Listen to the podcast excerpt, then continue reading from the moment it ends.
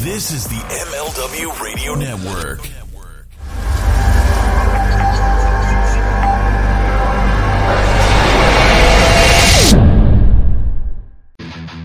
Time to start your day the right way with front row material. Starring ECW legends Jerry Lynn and Mikey Whipwreck. Now, let's welcome your host, Mike Freeland. Welcome to another Tuesday night of Front Row Material. My name is Mike Freeland. I am joined by my follically challenged friend. His name is The Rit. Good to see you, Rit. How you doing, buddy? Uh, not too bad. Had a really busy weekend uh, this past weekend, but uh, you know, caught up on some sleep, and uh, now I'm ready to you know keep it going on this Tuesday night. Yeah, big uh, big past weekend we had with PPW, and uh, we'll be getting to that more and more as the show progresses this week. Um, everything else seemed pretty good with you. Uh, yeah, you know, I'm, I'm up here digging the, the new office. Uh, you know, had had some great conversations with, with the boys this past weekend, and uh, you know, course, talking to you almost every day. How about that? How about that? Lucky you, you get a chance to talk to me each and every day. I, I'm Hey. sure you wake up every morning going, "Oh man, I hope that guy calls." Uh, no, uh, it's more like, eh, let's see what he's doing on the way home because I don't want to listen to the radio. Oh, I know I'm so loved. I appreciate that. Um, but you know what? We have a great lineup for you tonight. Starting off in the eight o'clock hour, big guest here. Rit, would you like to do the formal introduction? Hey, this man here is known in the Chicago area big time. He is all over the indies and, and our good friends, AAW, and he's made a name for himself in freelance. He is Mr. Storm Grayson. Hey guys, how's it going? It is good. It is good, Storm. Thank you so much for carving some time out to chat with us tonight. And thank you guys for having me. So, Storm, you know, uh, what's going on? Uh, COVID, you know, kind of clearing up a little bit. Shows are happening again. So, you know, what's that aspect out there in Chicago for you?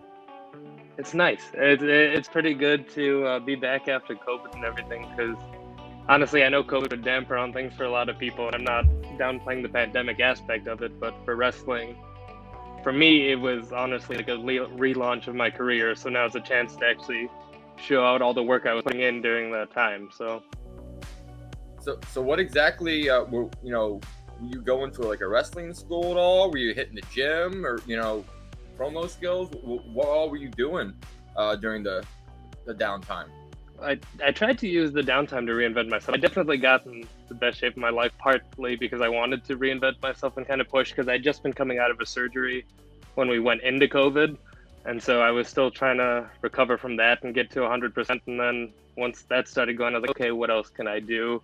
And then once schools opened back up and I tried to reinvent the way I wrestle now that I had put on a lot of size, I didn't have to do a lot of the stuff that had gotten me hurt in the first place. Not that don't have some of it still in my wheelhouse, but I really had to. It felt like I was relearning who I was as a wrestler and actually discovering for the first time who I was as a performer. And that was a lot harder to do though without fans in the arena. So So, uh, how was it the first time coming back out through those curtains, hearing the Uh, crowd? it, it was. Uh, it felt like my first match did, where it was probably about the same amount of people that were there for my first match too. but uh, those those twenty or so people felt like thousands. Not that I know what thousands feel like, but it, it gave me a new appreciation for that. Where I want to wrestle like that going forward. It, it made me remember what I love about wrestling. It's very easy to get jaded and bitter and want bigger and bigger things, but kind of got me into the mindset of I'm going to wrestle the same way in front of five people as I would full arena and have it mean just as much and be just as important to me. That first match back WrestleMania, as far as I was concerned. Let me ask you this: When it comes to to wrestling, and you know, you look at what the trends are in wrestling right now. Um, you know, bigger bodies. Sometimes some promotions really like that.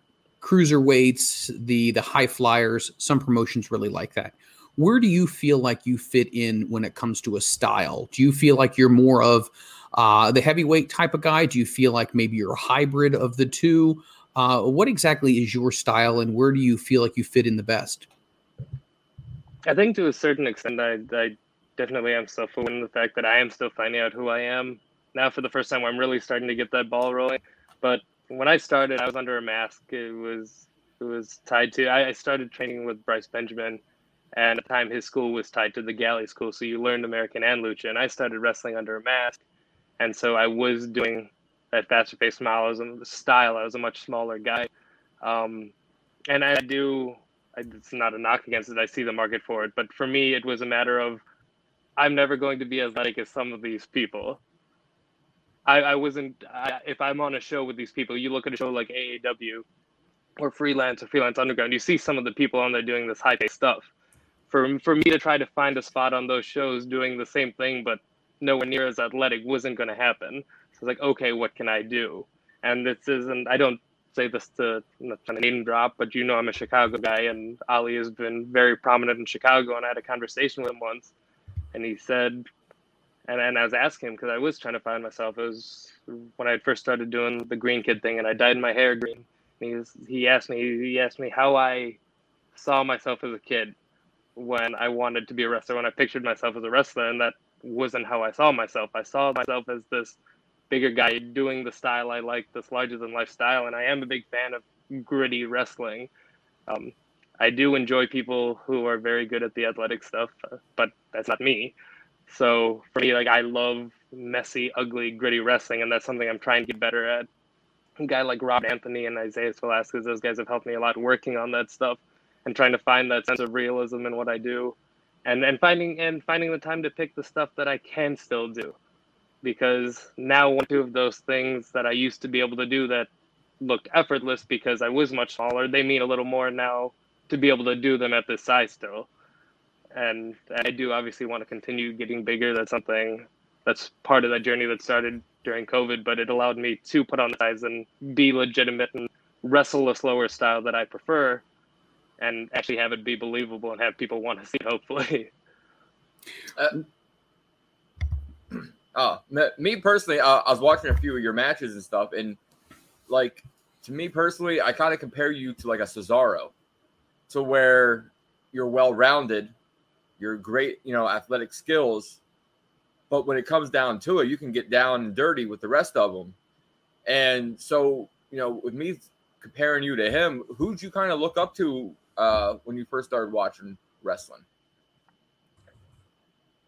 Well, it's funny because uh, the the guys. First of all, it's a huge compliment. Thank you. I'm a big fan of that style of wrestling. It's a perfect example of the kind of wrestling I, I like, and someone who I want to wrestle a similar style to. But growing up, I was a style like I was a fan of uh, like crash style wrestling, like Jeff Hardy, like these big these big crazy things, and that's what I wanted to do, and that's what I was doing when I first started wrestling. I was jumping off of everything I could, but a guy like Jeff Hardy, he wasn't doing all the in between fast stuff. It was those those big moments, and like sure, sure I could do those, and then wrestling started to evolve into all these high paced transitions and all these athletic things that I was like, okay, that I can't do.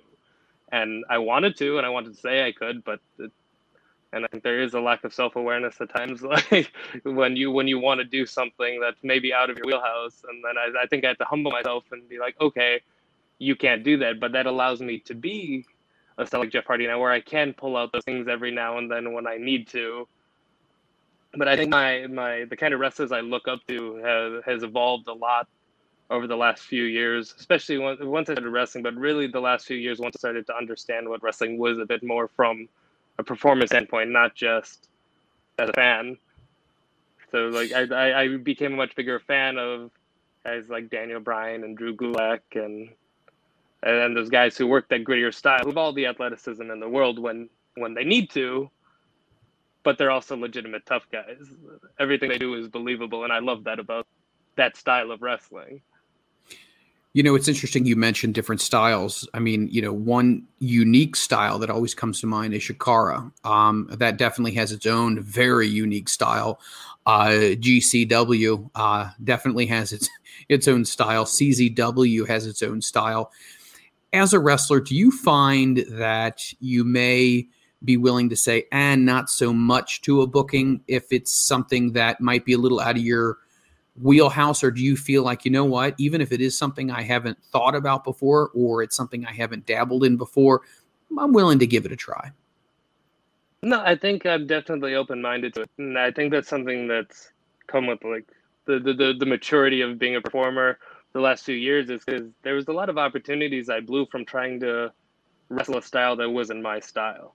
I mean, you get on a pre-show at some of these some of these more well-known companies and you're seeing these guys do these crazy things and you try to wrestle that style but that's not what you do and that's not why you were brought there either and there were definitely a couple times where i got these opportunities and i wasn't brought back because and they, they told me like that's we've got a million guys on the show doing that already and so i think the biggest thing that kind of came out of covid for me was that confidence and i know that's something i've really tried to enforce at AAW even though it's most of the stuff I've done has been these shorter matches, but when you're on a card with people who are doing things you couldn't even dream of doing, you can't go try to wrestle their style. You have to do what you do and try to get what you do over.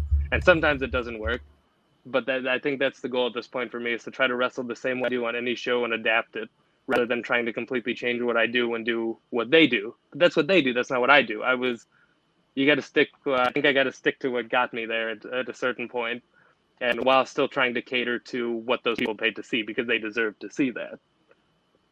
No, that's a really good point because I think it can be very easy to fall into a situation of, oh, such and such did this and that got a great reaction, or such and such did that and that really worked for them. But to know what is best for you and what's best for your character and your style, it sounds like you you kind of are talking about what it's like to build a brand and to build a name for yourself. So when you go to some of these promotions and you have some of these matches, do you get instant feedback afterwards, or is it typically a few days or a week before somebody reaches back out to you and, and lets you know how they felt the night went? Uh, it depends. There, there's times when it comes to promoter, there's times where they don't get to see it, especially things that are early on pre-shows or pre-tape things, because they're running around getting everything ready for the main show later. They've got a million things going on, and I understand that. So sometimes it'll take them time to watch it back before they can give me honest feedback. And but in terms of me getting feedback, I'll find anyone who's willing to watch, and I'll ask them.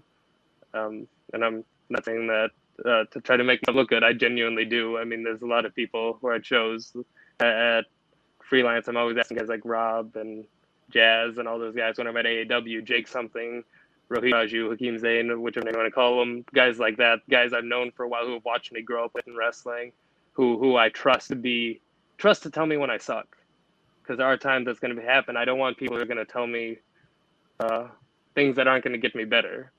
Like it, it, we all go through it. We all have to check our egos at time at times, and I think that's been the best thing for me too. Is when everything's gone, like we said, COVID, when everything's pulled away, you kind of humble yourself especially when you see people going and getting signed and the, you can't be bitter about them. You have to be happy for them.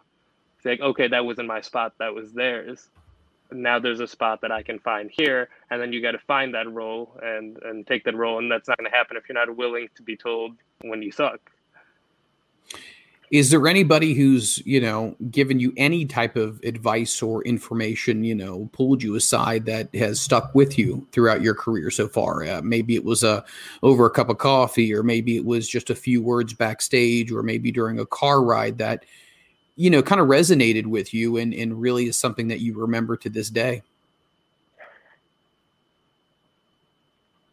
Uh, that's a tough one. That's a tough one on the spot. But uh, I guess the most recent example, like it was kind of actually I just stole part of it, was from Robert Anthony when he first came to help out training at uh, the Freelance Wrestling Academy. That is where I trained in Chicago, and it, it was just about like attitude for wrestling and bitterness and stuff like that. And it was while everyone was getting signed. It was a matter of like, hey, this business isn't designed to make it and like it's really easy to get caught up and be miserable. No one wants to see you wrestle when you're miserable. It's not fun for anyone. It's not fun to do. It's not fun for people to watch.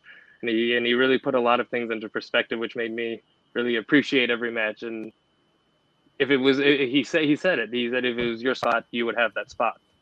That wasn't your spot. That wasn't your path. And, and there was a lot of frustration with a couple surgeries early on and wrestling all these setbacks. And every time I'd get more frustrated, but the more frustrated you get, you dig this hole deeper and the harder, the deeper the hole, the harder it is to get out from it. And the last year really even including COVID, even those little empty arena shows, I've had more fun wrestling over the last year than I probably ever have, and and in turn, I think I've seen more success from it. I've had opportunities I never would have, and I think a lot of it comes down to attitude and me actually just letting go and having fun and being appreciative of every little opportunity rather than trying to figure out why I'm not somewhere else I want to be. And I, I think in turn, that's where the success comes from. If you're if you're not, and I went to okay, find another piece of advice, and it was Kylie Rae. She she passed it down to me was if, if I believe the quote was, if you're not happy where you are, you're never going to be happy where you're going. And that really made me like slow down and appreciate things and work on the little things that I think have gotten more opportunities. Well, uh, you sit there and like when you train in wrestling, you train for the crowd. How did you adapt, you know, wrestling in front of empty arenas with, you know, nobody there? It was the hardest thing I've ever done. I mean, um, when you're training, you do all these practice matches, and they always say these are the hardest matches you'll ever have because it's awkward. You're in front of your peers, and that's it. And and there's no instant feedback. Um, but you'll it'll, it'll be easier once you're in front of a crowd, and then you do it, and you think you're never gonna have to do it again on an actual show. And then all all of a sudden, now we're wrestling on shows in front of nobody, and, and it was hard because they're. I, I think if it had been a few years ago for me, it would have been a lot easier because I, I wouldn't have the confidence or freedom to listen. I wouldn't even begin to know how to listen to a crowd. I'd just be doing what I decided I was going to do. Um, not either way, but the stuff I've been working on with guys like Robert Anthony and Isaiah are, are, are, are learning to listen to the crowd and, and do stuff that you feel is right and then trying to put that stuff into play that you're learning and you can't do it because there's no actual feedback. I know the the the Fight Forever show and the 24 hour um, live stream in Philly was one of the was one of the hardest matches I've ever had. It was only about six minutes, and it was with a guy I've trained with for the last year or so, and just the awkwardness of being in that room with nobody. It it was a surreal experience. It was cool once it was over to say we got through it, but it was definitely weird, and I hope I never have to do it again but I, I do I think it added some confidence that if I ever do, it'll be fine.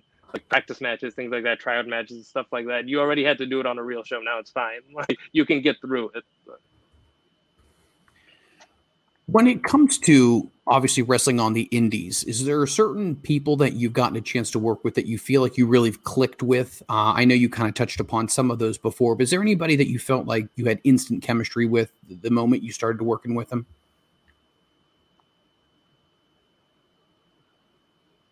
that's another one that's hard on the spot because there's a lot of people. I think the the best ones for me have actually been the freelance students. Um, I mean, there's definitely people I've clicked with instantly that I think I had good matches with, but they weren't people I rolled multiple times where you could really see that. Sometimes you just hit, sometimes you don't. But even with the same person, but the, I think people I'm most confident and comfortable with, if anyone, are the the freelance kids because I spend every second I can like training with those guys. I know their stuff. If uh, they don't they don't have to explain to me what their moves are and I and I just have that level of trust with those guys. Like I genuinely like care about all the students at the free school, like all of these younger guys, and I think I have more chemistry with them than probably anyone. At least at least for me, I know they feel that way. They might they might feel like they're fighting an uphill battle with me, but when I'm working with them, I do feel like it, and this is going to sound cheesy, but I, I do think they have a great setup there where it does feel like a family, and I'm genuinely care about them, and I want them to have the best match they can, as well as myself, of course. Uh, but uh, so I do think those are probably the people. Like I, I am at most ease when I found I find out I'm wrestling them because nothing I have to stress about. It's just like another day of training. Well, you sit there and said that you like to go out and you know scout their moves. You know know all their moves and stuff. So when you plan a match, are you the type of guy that you know wants to plan everything out, or you want to go out there and work on the fly and just have a couple bullet points? Um, I think so. I think I'm in a bit of a transition period at this point where I was someone who would call everything ahead of time just out of fear, and I could remember that. Um, and then it was something with a couple guys in in Ohio that some older older vets that I had worked with uh, like pre-COVID, and they had really kind of forced me out of out of that because they didn't call anything. But of course, I was just listening to them. I, I don't have that. I don't think I'm at a point where I have that skill set to completely lead on my own, but I do have this set where if something goes wrong, I'm fine. And I am trying to leave more and more room in my matches now the crowds are back to listen to those crowds and do. And I want to transition, continue transitioning to a person like that. I think I feel more comfortable with that. But at the at the same time, uh, part of it's out of necessity. Coming out of COVID, you you get into a groove of being able to remember all this stuff and you're wrestling constantly, and it's like second nature. And then I found coming out of COVID, I didn't have that anymore like I tried calling all my stuff and I couldn't remember a lot of it. And I was like, okay, I need to call less and figure out how I'm going to do this. And I've slowly added. I mean, it comes back, but uh, I, I've been. I started. I had my first match in 2014. So to go that stretch, it felt like that's all. Like I, even with surgeries, you still you're still you're still around it constantly. So these you can have you can remember these matches like it's nothing but then coming out of it after that year and a half break of just sitting inside and just working out in your own head, it was really hard for me to try to remember stuff. So out of necessity alone, I had to try to dial that back. And then once I started doing that and working with guys like like Robert Anthony and like having some matches like we had at Secret Stash, I was like, oh, this is how easy and fun it can be. That's what I, that's the point I want to get to. And I know I keep bringing him up, but I, I think him and Isaiah have been like the two most influential people over the last couple of years who have really helped me find myself as a wrestler. Um, and that that takes nothing away from Bryce. Bryce has been my trainer since 2013. He taught me everything I, I knew. And so, but it does help to add in different perspectives. So I don't want to seem like I'm taking away from anything he's done for me or or, or taught me. But I, but those were the couple of guys recently who I've worked with and been like, hey, this is stuff I want to work on, and they help me find that. And I'm trying to find a balance of all this fun, exciting, fast-paced stuff because it's easy to go the other way too and just be boring. And I ran into that problem too. Um, I think I'm just trying to find a balance where I can call what I need to call, and then just listen and learn to feel everything else. You'd mentioned before, obviously, injuries and things happen. What kind of injuries, you know, talk to us a little bit about the bumps, the bruises, the aches, the pains, all that kind of stuff that, you know, a lot of people don't understand that wrestlers go through. Uh, I know there's a litany of them. If you want to share a few of those with us. Yeah. Um, I mean, I've had the usual ones that I'll have the perpetual lower back pain and the neck pain and all that stuff, but, and minor sprains and stuff like that. But the two major ones I had where I've had surgery on both my shoulders the first one was a long time coming. It was just a matter of uh, having the time to do so, or finally just going like, okay, I need to get this taken care of. And then and that was the first one. And then unfortunately, the right was kind of all at once. I tried to. So I mentioned my love for Jeff Hardy and all those guys, and I tried to take the the four table bump from the ladder, and none of them broke, and I just kind of bounced off and the only thing that really exploded was my shoulder. So um, that that one uh, that one was all at once. That one I had to get taken care of right away. But uh, and I just come back from that one right before we went into we went into lockdown. So it was just I probably had two matches uh, before we went into lockdown. Two singles matches anyway before we went into lockdown. So when it comes to to wrestling we often talk to people and it's an interesting story about where they got their gear. Um, was it something that was a hand me down or was it something that somebody put you in contact with another person? How did you end up finding your first set of gear? How did that uh, what was the process of that? Um, so my first set of gear which was very mismatched um, the the mask i mentioned the mask earlier. That was passed down to me through the lucha company. I believe a couple of people have had had had that mask before me. And at first, it was just given to me for a chance to kind of try to get it in front of a crowd and get some reps in before, because I had other intentions. I, I didn't plan on wrestling with the mask, but it was a nice way to ease me in and then kind of caught some momentum. But I, I my first match, I was wearing that mask that was passed down to me, Bryce's trunks, and a pair of uh, a pair of boots that were given to me by um, another one of the assistant trainers, uh, Mason Conrad at the time and so I just and then my training knee pads. Also, none of these matched in color, by the way. It was a red and gold mask, um, whitish silver tongues, cream colored boots, and black knee pads. So I looked like a million bucks. But um, after that, because uh, that match was out of nowhere, my first match, that, that was due to a cancellation. It was my second match. But by the second match, they had found the rest of the set that matched the matched the mask. so I looked a little better for that one at least and then I slowly just kept piecing together generic stuff that matched the colors, and then then you know it goes once I lost the mask, like okay, let's find who I am, try to get custom stuff made, and then that's gone through a series of that. So I'm now at a, now at a point where I can have my own custom stuff. But that that first that first match was not um, my finest look when it comes to i'm glad you brought this up you know sometimes there's cancellations or sometimes people can't get to the event the venue because of weather or maybe a personal reason came up or travel reasons. Um, we've heard sometimes that promoters will just tell people to come on over even if you're not necessarily booked for the show and just you know kind of hang out because anything is possible. Are you a big believer of that as well? Just hey you know what? There's a show that's not that far. I'm going to grab my stuff and go and just maybe hang out with the boys in the back and if they need somebody Absolutely. Um, and that's how any of the stuff I've done at AAW happened. I I got permission to come help with ring crew, and that's the case. I mean, my first, my, the only reason I started working and I did was due to cancellations. I was there helping with sound. It was it was it was underground. At the time, it was just underground wrestling. Now it's freelance underground. Um, but someone someone had to cancel, and I was there. I had a mask and kind of gear, and they asked if I could go if one of the, the one of the vets could uh, could help me through it for about six minutes. We went about three, and uh, um, the finish wasn't once again my finest hour, but we got through it enough for them. A week later, at the Lucha half of the that building for Galli, uh, when someone else no showed um, to get another chance at it, and that one went slightly better and uh, the rest is history. After that, I they booked me in advance for the next one. So wow, I do. Yeah, I, I don't, and I think that's still the case. Like I said, like I'm still showing up.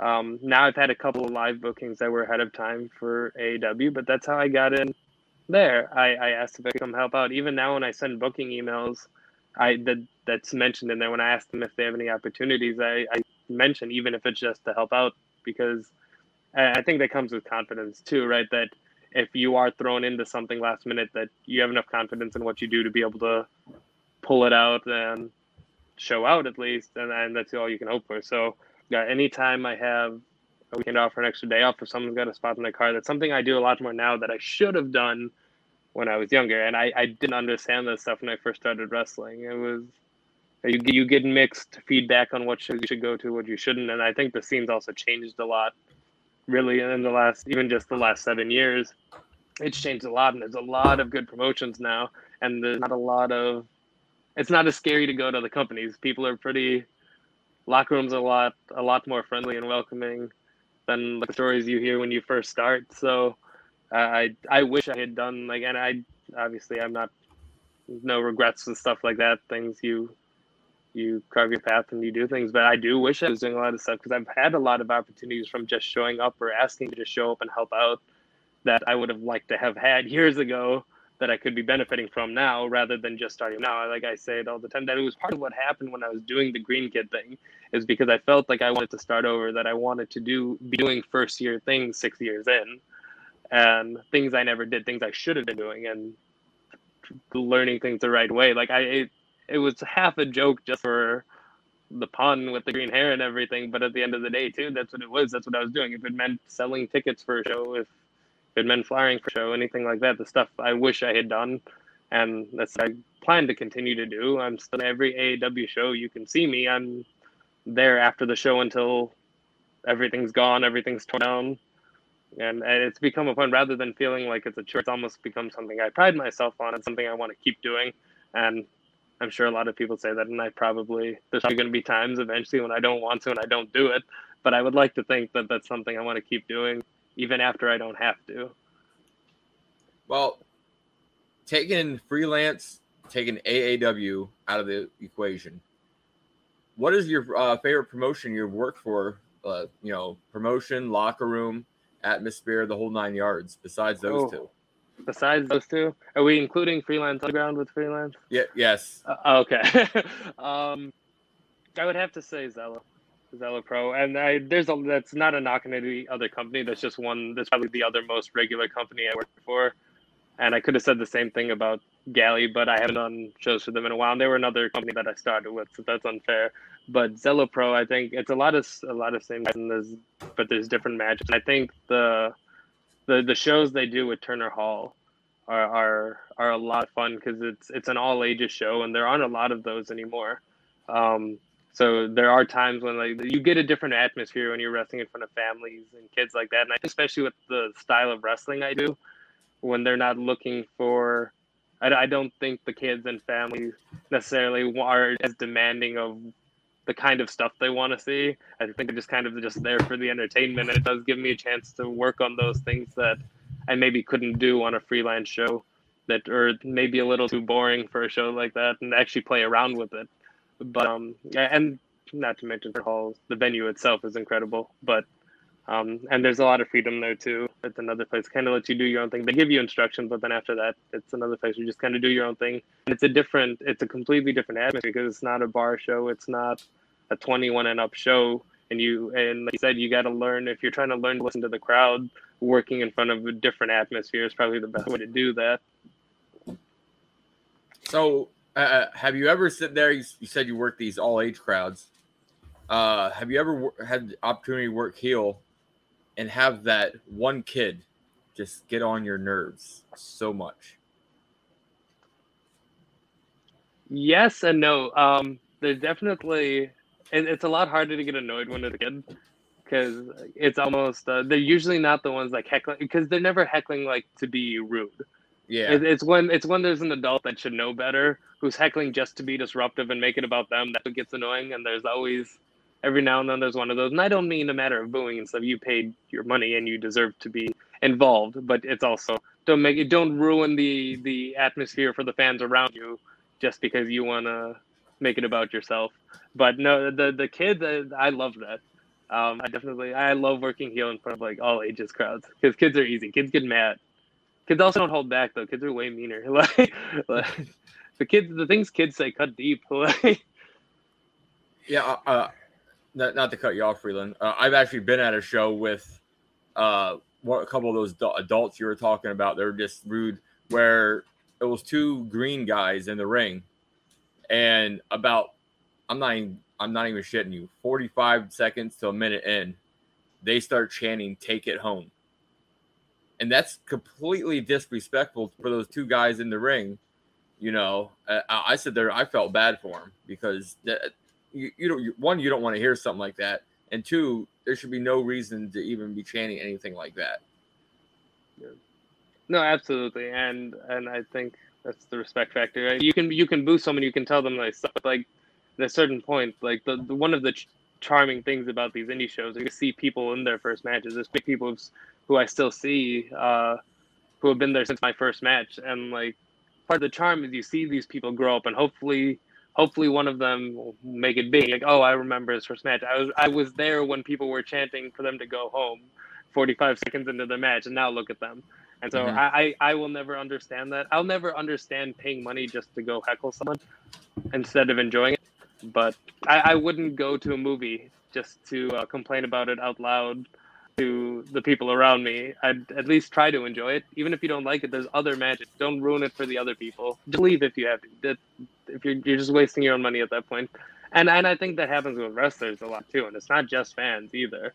Uh, like I'll you'll hear things like that from like wrestlers jokingly and i was like i think people we all do and like i said we go through ego checks we've all had moments where we were jerks and and you try to humble yourself and learn but like it comes from wrestlers too where um and i don't know maybe a lot of like working with working more with a lot of like the newer freelance students and stuff since that academy opened up maybe maybe it put in perspective me because like you forget how bad you were when you started like you're not supposed to be good no one's good like i'm still i still don't know anything i'm trying to figure out how the heck wrestling works and what I'm supposed to be doing. Still asking for advice. Then it's like, and these people are, like I said, like these guys, like the Jake somethings, the Hakim Zanes, like they're giving me, they're taking the time to give me this advice that they didn't have to be doing. They could sit there and tell me how much better they are than me, but they're not.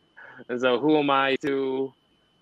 Uh, no one did that to me. I was very fortunate with the people, the, the veterans I had around me coming up, and so uh, I don't understand from fans. I don't understand from wrestlers like uh, criticizing people for trying to get good at something that they're not supposed to be good at. That's something that takes time. Let me ask you this question. So, after a show is over and you felt like it was great, and everybody had fun and everybody's congratulating each other. How quickly does everybody jump on social media to see if people have posted anything? I mean, is that something that that people do fairly quickly, or are you like, ah, I'm gonna get a shower, I'm gonna get some food in me, and maybe I'll check it out? Or do you think a lot of people yeah, I want to check out what was said on Facebook or Twitter or Instagram. Does that ever cross your mind about instant reactions because we have that nowadays with social media being everywhere? Oh, it's absolutely immediately. The moment anyone comes to the back, at least the majority of people, they pull out their phone to check Twitter because uh, if, if, it's a live show. Um, and even even the pre-taped ones, I, I know for me, if a show's pre-taped and hasn't aired, I won't watch it when it airs because by then I've had too much time to like get in my head about whether I liked it or not. If, if I'm if, if I also if I didn't enjoy a match, I won't go online because like I, I don't I don't want to know what people are saying about it yet. Um, and the, the you more often than not, wrestlers are and probably should be too uh, their harshest critics. So the, for the most part, the matches are never as bad as you feel they are. But if I'm not happy with it, I won't check my phone. I'll, I'll wait until I kind of calm down and I'm not upset about the match, and then I'll go check, and then hopefully, usually, there's something positive, you're like, oh, maybe it wasn't that bad.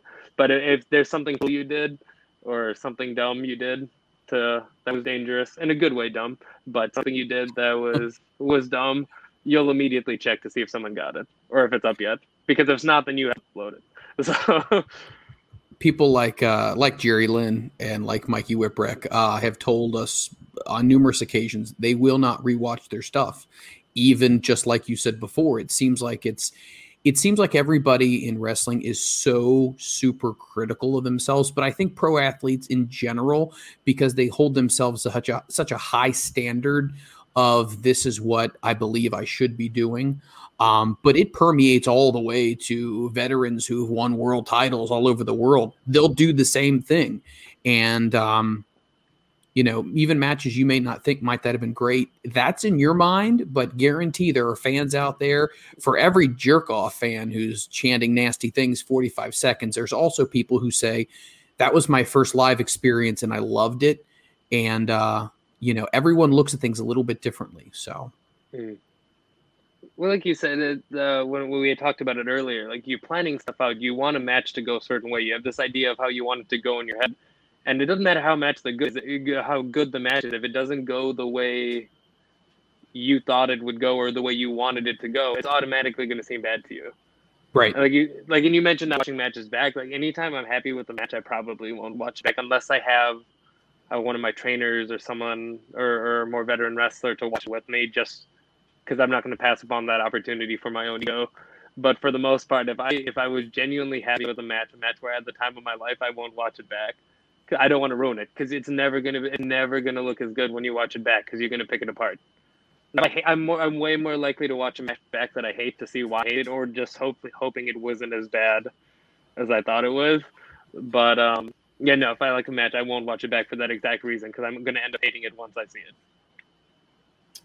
Okay, on the Indies, what's that one match that you sit there and can say without a shadow of a doubt, best match you ever had? Um, oh, that's rough. Uh, we asked the hard hitting questions. Yeah. we, we we we told we told Storm before this all started, hey, we're gonna have fun. We're gonna be laid back. You know, these are like SAT questions at this point. When they're all questions that are like subjective for different reasons too. That's hard because I don't want to I don't want to mention one. Um, I think, I guess for me, like best match, I don't. It's hard because everyone likes a different style of wrestling, so I'm not going to say best match in terms of what people like, what people want. Um, but I, I, am going to go with the most fun I've had, like with the crowd and things like that. And, I, and it was actually a match I had at Zelo Pro, and there's a lot of stuff I didn't like in that match when I watched it back.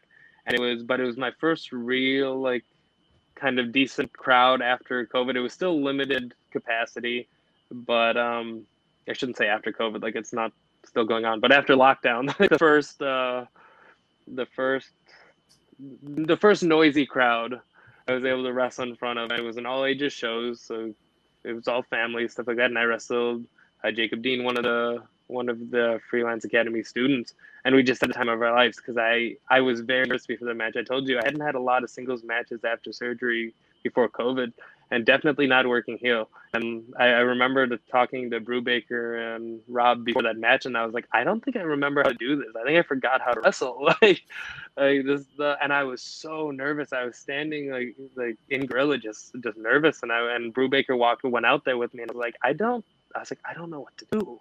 I was like, I, I, was like, the last singles match I had was like a year and a half, two years ago at this point. Because even before, I'd only worked one, maybe one singles match before lockdown, and a couple tags, and I was like, I don't know what to do. And then I went out there, and the moment it happened, everything clicked, and I was like, oh, okay, this is what this can be again. And and I just had fun with it, and I tried to let go of everything. There's plenty of things in that match I would change that I wasn't happy about. Um, and, I, and I'm talking about myself. I'm not even talking about. I'm not criticizing my opponent. I mean, there's stuff I, I was rusty. I'm and also I, like I said, I'm still figuring out who I am. But it was definitely the most fun match I ever had, and I think that was the selling point too. Because a lot of people I showed that match to were like, "Oh, that was a really fun match," because we tell you were having fun, and that's kind of that also helped into perspective what we talked about earlier about if you're not having fun wrestling, no one else is. It's really hard to get people to enjoy your work when you're miserable because people can sense that. And I was like, and so now even on a rough day, even if even if we don't have time to finish talking out what we wanted to talk out, if still lacing up my shoes when the music is playing, I'm okay. Go out there and have fun. If nothing else, people are gonna enjoy a fun match. They're gonna have fun if you're having fun. Convince them that this is fun, even if it sucks. Like.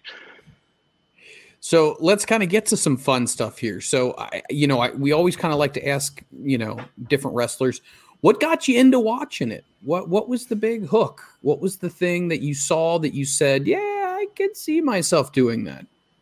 It's, I, I never have a set answer for this question because it was almost passed down. Um, my mom was a huge wrestling fan because her grand or my grandpa, her dad was a huge wrestling fan. So she grew up watching wrestling with him, and then so I was kind of just like born into watching wrestling with her, and and so like my earliest memories in life are of wrestling. I mean, I, I my my I seeing Jeff Hardy jump off ladder in a triangle ladder match was I was like, oh, I can do that. The camera flash everything like that. But like I think I think it was more so like the sacrifice and moments than anything. I know it sounds kind of sick, like, but like I grew up on those those like ladder matches, those TLC matches, and and like while I I love guys like the Undertaker and Kane, like the larger than life stuff, but there was something about like it's gonna sound bad, I know, but wrestlers are all crazy. Like no one, no one should be wrestling. It's dumb. But, this is true. But, they are crazy. Yeah. You can say that. yeah, like it, like wrestling objectively is like a really dumb thing to participate in, but I think it's the payoff, and I think that's what did it for me. I was like, oh, that payoff, because I see this dude uh, with crazy colored hair put himself through something insane, and then you look back and everyone's on their feet, and like he he made a moment that lasted forever for me, and I'm like, oh, if I can do that, and like for me, I think at this point that's what I want to do. And I was like, yes, it's cool to wrestle for an adult. I, am not criticizing that. all. that's awesome. But like, I remember how I felt watching stuff as a kid, and like, and even even at a young age, I was like, oh, I want to do that. I want to make. I want I want to be the one creating those moments. I want everyone else to be cheering for me because I sacrificed myself. I put myself through this for them, and like you want to create those lasting moments because you know what it meant to you. And so I think I think it was watching I, I don't know a time that I ever didn't want to be a wrestler. Like as far back as I can remember, that's all I ever wanted to do. And I know that's the cliche cliche answer, but that's just that that that is that unfortunately is the answer. It's not more interesting than that. But I think the biggest selling point to me about loving wrestling is I want to make someone feel how I felt because there were a lot of times when I felt like there was nothing there, but wrestling was always there, and like I had that escape. And I think that's where I why, why I am very still on like the like realism and stuff like that in wrestling, even with like cool stuff. And like why I love that style is because it's so easy to get lost in. And and I want to provide that escape to people. And I think that's the, the coolest thing in the world about wrestling is that on your worst day you can forget for five minutes if, if it's done right. So well, outside the square circle, what do you like to do in your spare time? Sports, hobbies, you know? Um, it is part of the job. I feel like working out, but also any free time I have at night, like if I don't have to go to training, like that, I will just stay at the gym longer. I do enjoy being there. Um, so I genuinely thoroughly enjoy fitness and eating right and all that stuff, and trying to trying to learn new, new things. I will research that stuff.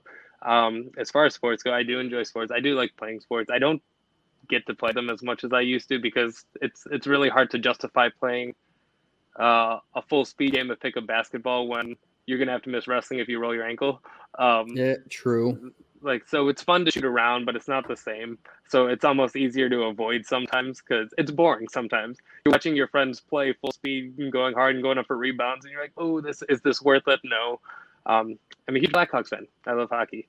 Um, and and i think part of this too is like the one sport i didn't play growing up that i always wanted to and it's weird now that that's like the one sport i still religiously follow um, but yeah i'm i have blackhawks fan but when there's not a pandemic blackhawks conventions every year I'm standing in line with my eight to ten book, like uh, waiting in line like a nerd. Um, but um, that's definitely those are my two biggest escapes outside of wrestling. Probably are are watching hockey and uh, and working out. Who, I'm also a big video your, game guy, but Who, who's your biggest cherished uh, autograph you got from the Blackhawks? um, uh, Dan Carcillo, and uh, which is a, I know it's like a weird favorite player to have, but um, he sounds bad. I hope the good thing I don't think he is this. Um, but like, that's that's usually not the most popular like player everyone wants a goal scorer or something like that. And I was like, I just always loved him growing up, and I and I thought he was the man. And then so there's something about him, and like I love role players. Like I said about wrestling, like I love utility players in general. So like for real sports, it works the same uh, the same way. Um, should say real, you know what I mean. Um, but uh, that sounds bad as you know what I mean. The non wrestling, the non entertainment sports, um, Non predetermined. yeah, yeah.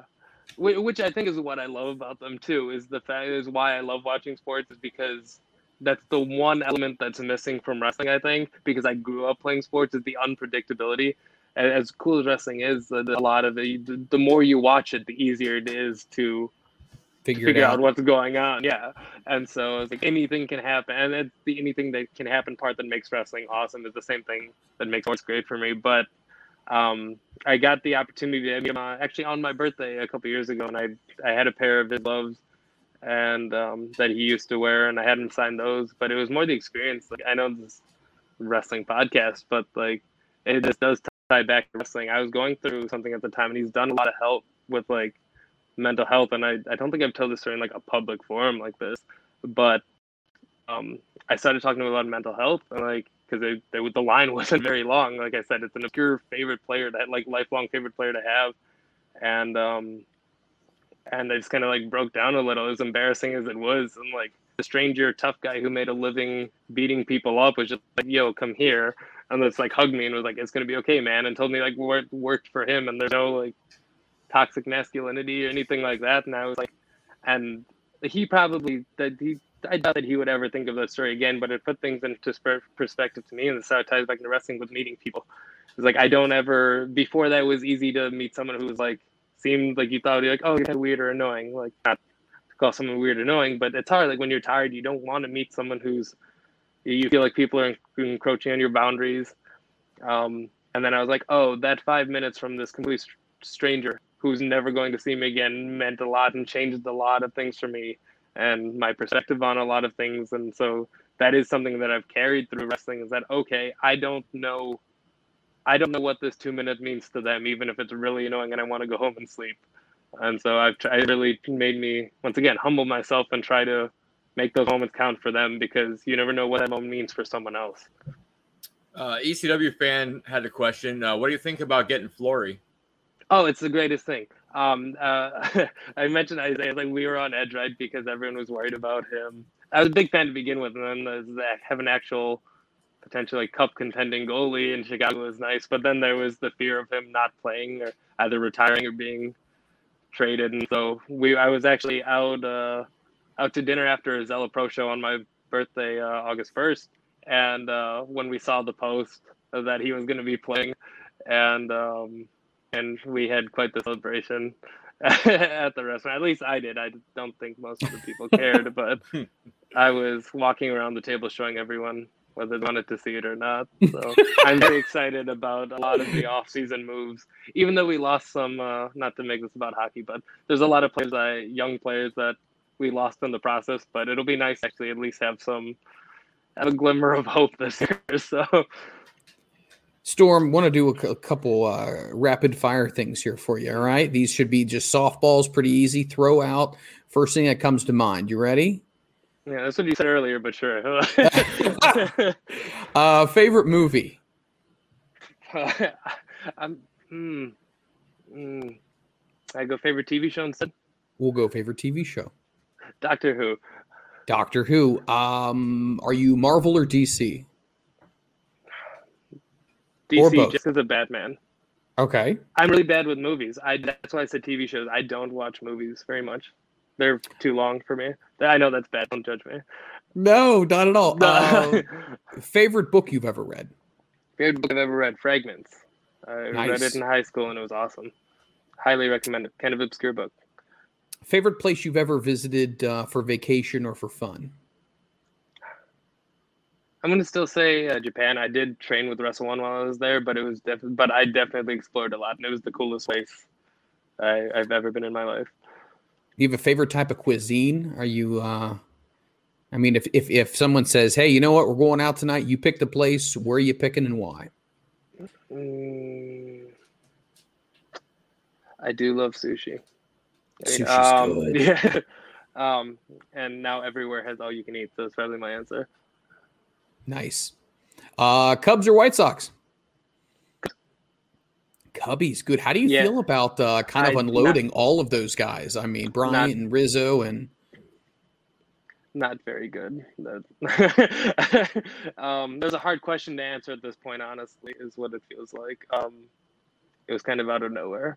Um, and that that is a team I used to. I, I was much much more diehard Cubs fan. Like when I was in school, still had time to watch stuff, but that still hurt because it just it felt like the every last piece of that World Series team now that that made it special is just gone. It's like starting all over again.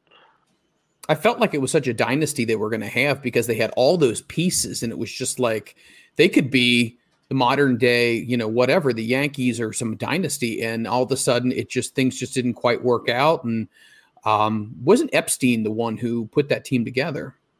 Yep. Well, I, and I feel like uh, I think part of the disappointment was that like most like I like I've grown up a Cubs fan. It's like, and if you stay a Cubs fan, you're obviously like loyal. You had to go through a lot, a lot before that World Series, and but like you remember what it was like. It was just like there's so many seasons where there's just no hope, and it was nice to finally have hope for a few years. I won. I mean, we got one, so we can't complain. But uh, it was nice to have some hope, at least that oh, we can actually not be the joke.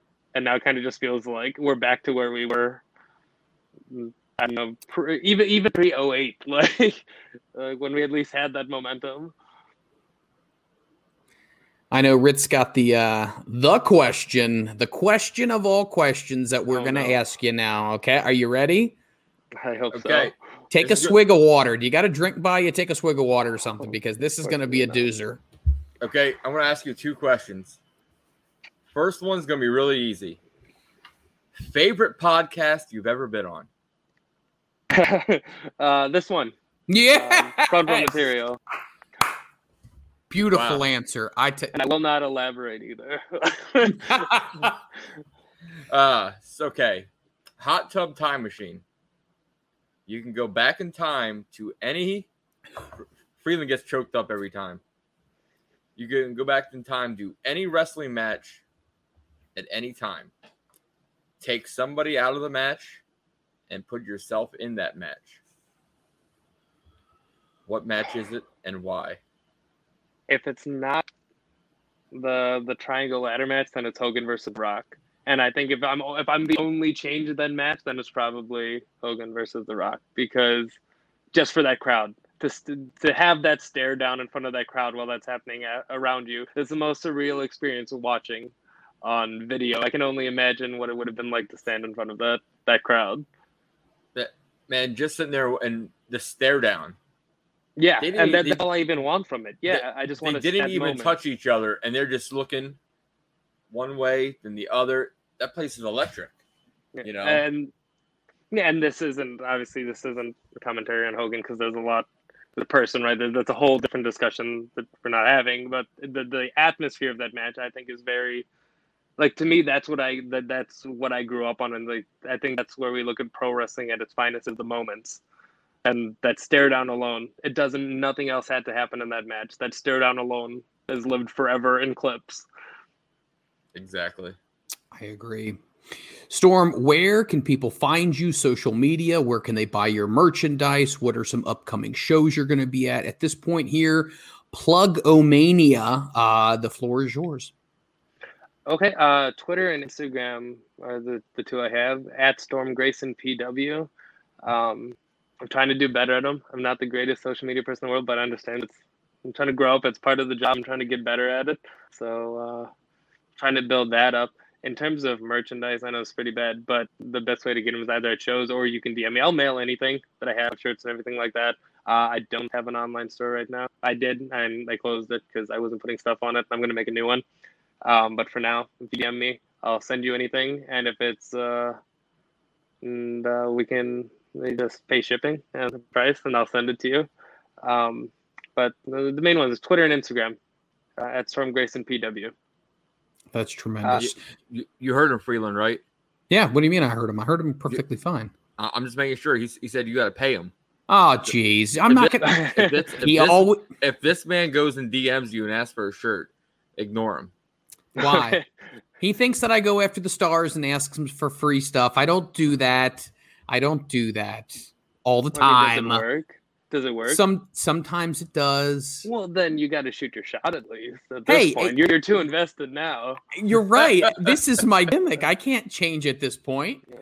Uh, Storm, it has been a pleasure to have you. Hopefully, our audience has gotten to know you a little bit more. We would love to have you back again to to talk more wrestling, uh, more stories, and more about your career. But we could not be happier for your success so far. And definitely, let's stay in touch. Thank you very much for having me. It was a pleasure. And I know I said I wouldn't elaborate, but thank you for giving me a very easy first podcast to do. I normally steer clear because I am a pretty awkward person. If hopefully that didn't come across too terribly, but You did great. You. Thank you. I appreciate you having me here. Uh, You got it, man. You coming on, man. Thank you. We'll talk Thank to you you. soon. Take care, Storm.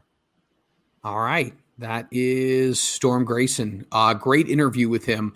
Hopefully, uh, you guys got to know him a little bit better. Um, just a very gracious individual and a very humble person, and helping out with the ring crew and getting tickets and everything. It, it shows the love of the game, if that makes sense. You know, there's a lot of people who get into wrestling, and I hate to say this for the fame, the fortune, the notoriety, or how many followers can I get? and that pat on the back. But when you see somebody who legitimately takes time to answer questions and expresses from the heart why they love what they do, uh, that's somebody special. And those are the type of people you want to get behind and you want to support. So please, by all means, DM him, order his merchandise, uh, follow him on social media, send him messages, and uh, continue to give love to Storm Grayson because we have nothing but love for him here on FRM. Man, exactly. It's like those people, the promoters will, will see, oh man, you're willing to do this. Oh man, you're willing to do that. Hey, I gotta give this kid a shot now. You know, he's hungry. You know, it, it just just going to shows and listening in the locker room. That there is, is an experience itself. You know, that sometimes that's better than anything else you, you're gonna learn. Ju- Just sitting and listening. Oh, and it, and it shows your level of dedication too. Because think about it: how many people could say, "Oh, I'm not booked tonight, so I'm not going to go," or "I'm not on the show, so I'm not going to even go and watch or support other people," or you know, where he is right now, he could go and he could you know give advice or talk to somebody who's in their first year. So there's so many things that can be done that I feel like he's hitting on, and that's like I said before, and I'm not pandering. I'm I'm just saying that's something special that you don't see in everybody in in a world that's typically I my me driven in a lot of ways in, any profession. But when somebody's willing to pay it forward and to do something for what's best for somebody else is uh, is a big big deal. So promoters out there, please by all means uh, book our man Storm. He's a good dude. All right. We are going to step out for a very short break so you can get a drink, maybe something to snack on. When we come back, it's going to be Tom Mitchell. He's joining us from PPW. He is the media man there. Uh, he recently uh, entertained and hosted The Ritt in uh, Front Row Material and Future Stars Now, as we did a live pre show for uh, Aerial Assault.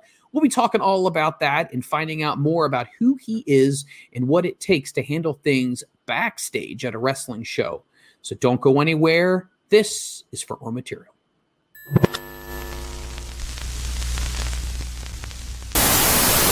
I'm too sexy for my love. Too sexy for my love. Love's going to leave me.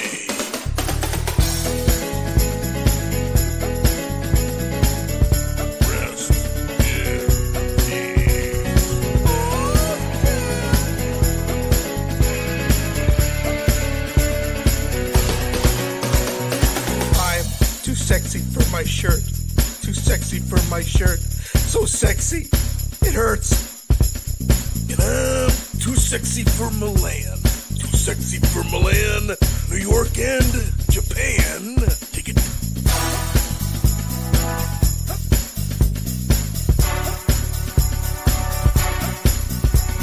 And I'm too sexy for your party. Too sexy for your party. No way. I am disco dancing. I'm a model. You know what I mean? And I do my little turn on the catwalk. Yeah, on the catwalk. On the catwalk.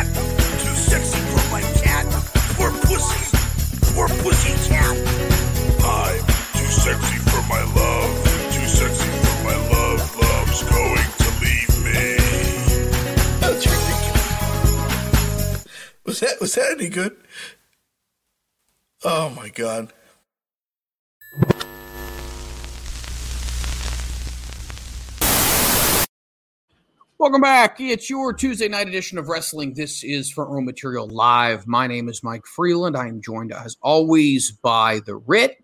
Uh, great interview with Storm Grayson. If you didn't get a chance to catch that, by all means, as soon as we go off the air here tonight, you can catch that on demand. You will also be able to catch that when you go on over to our YouTube channel.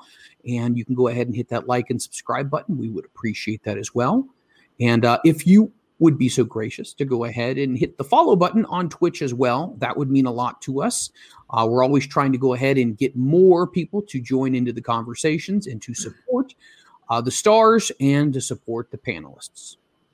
Ritster, any other following comments before we bring on Tom?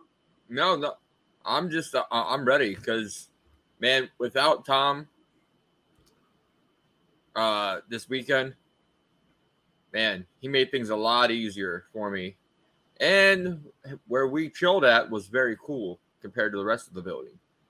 Or you mean cool as in like it's where the cool kids hang out? Or are you talking temperature cool? Oh, I'm talking temperature cool. It was a cool 64. Oh, now you're talking. Now you're talking. Well, you know what? Let, let's just get right into it. Let's bring Tom Mitchell into the here. Tom, how you doing, buddy? Welcome to Front Row Material. I'm great. Thank you so much for having me. It's such an honor to be on the show, guys. Nah, we are happy to have you, and uh, we got nothing but love for PPW. Uh, they treated us so very well this past weekend, and big show, you guys. Aerial assault. Uh, tell us a little bit about how the show went and uh, how the crowd responded to everything. Oh, so the show from like what I seen was great. Um, it seemed like a pretty busy show. Um, I spent most of the actual show itself backstage. I'm the backstage interviewer for PPW. So the very few glints that I got out, the crowd seemed hot. They were really into the matches I was watching. So it was a great time. Let's kind of talk about that really quickly because you know you're backstage announcing. That's a that's a big thing, and it's not something that everybody can do. It's a very unique thing to be able to hold a conversation with somebody, get right to the point, get the best out of them, set them up to look like a star. So tell me a little bit of how you got into backstage announcing and your your backstage interviewing career. Yeah, so um, when I actually started out with PPW, so PPW is the first promotion I ever worked for. When I started out with them, I just was looking around like the general like northeastern PA area to see if there was any wrestling promotions around, and PPW was the first one that popped up. Um, so I reached out to the website. Was like, hey, I'm just looking to like possibly do some like content writing for you guys, just learn more about you, see if I can form a partnership. And so I started out with writing, and then eventually, like my second show in, um, it was a joint show of Impact, and Jimmy Jacobs actually came up and was like, "Hey, we need someone to do backstage announcing for us." And they're like, "Well, we have this kid. We don't really know what to do with him."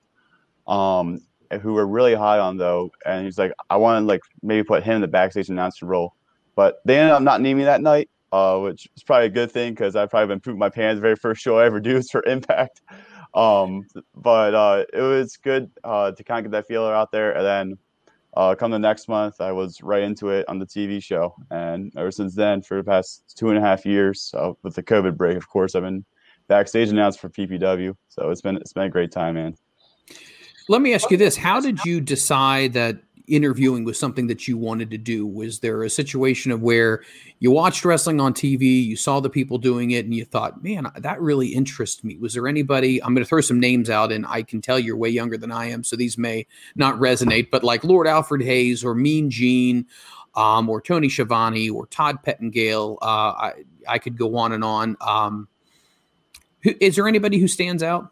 Uh, mean Gene was definitely the big one. I just remember um like watching like highlight videos when I was younger of like say like Andre the Giant like choking him or like his uh promos with Hulk Hogan, just like things like that really resonated with me. And I just love just like how he always just like seemed to be like in control, like how he's this small small little guy. These big hulking men like would like listen to him and just kind of like had to respect him despite like knowing they could snap him like a twig. So um, I just I just always found that really cool and just like how like essential it almost was like it's not essential is not the right word, but it's almost like the cherry on top of say like a TV show to have like that backstage guy where it just adds that extra layer of realism and just professionalism. So I, I just really enjoyed that.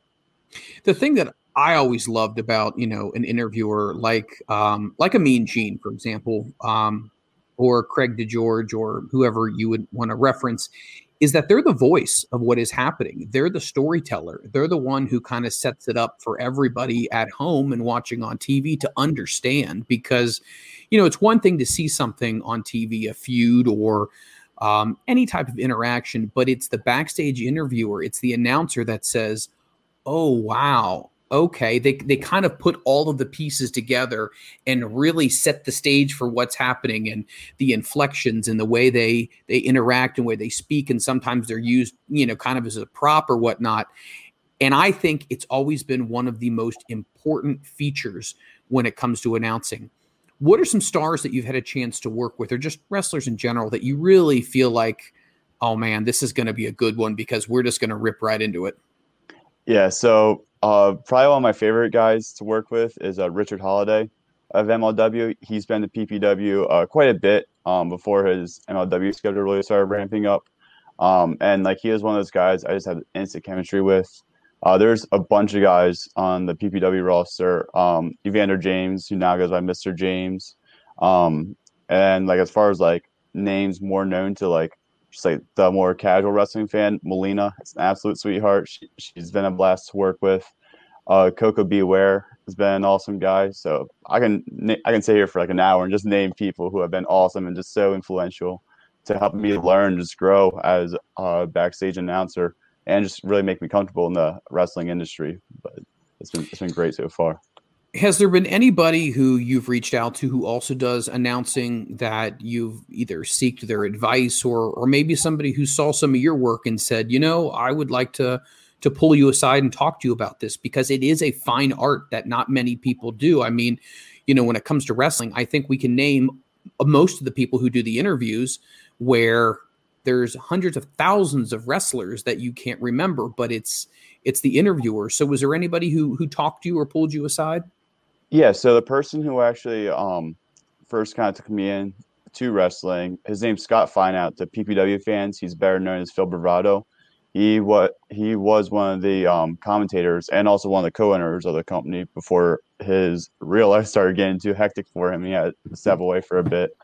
Um, but he, after every show, like he'd sit back. He'd be the one who actually produced the TV show, so he'd sit back we go through all my promos, be like, "Hey, the facial expression right here, like this could have been a little bit cleaner," or like, "I don't like the way you framed this question." Like he would just uh, critique me, and I needed that so much, being so new to the industry at the time.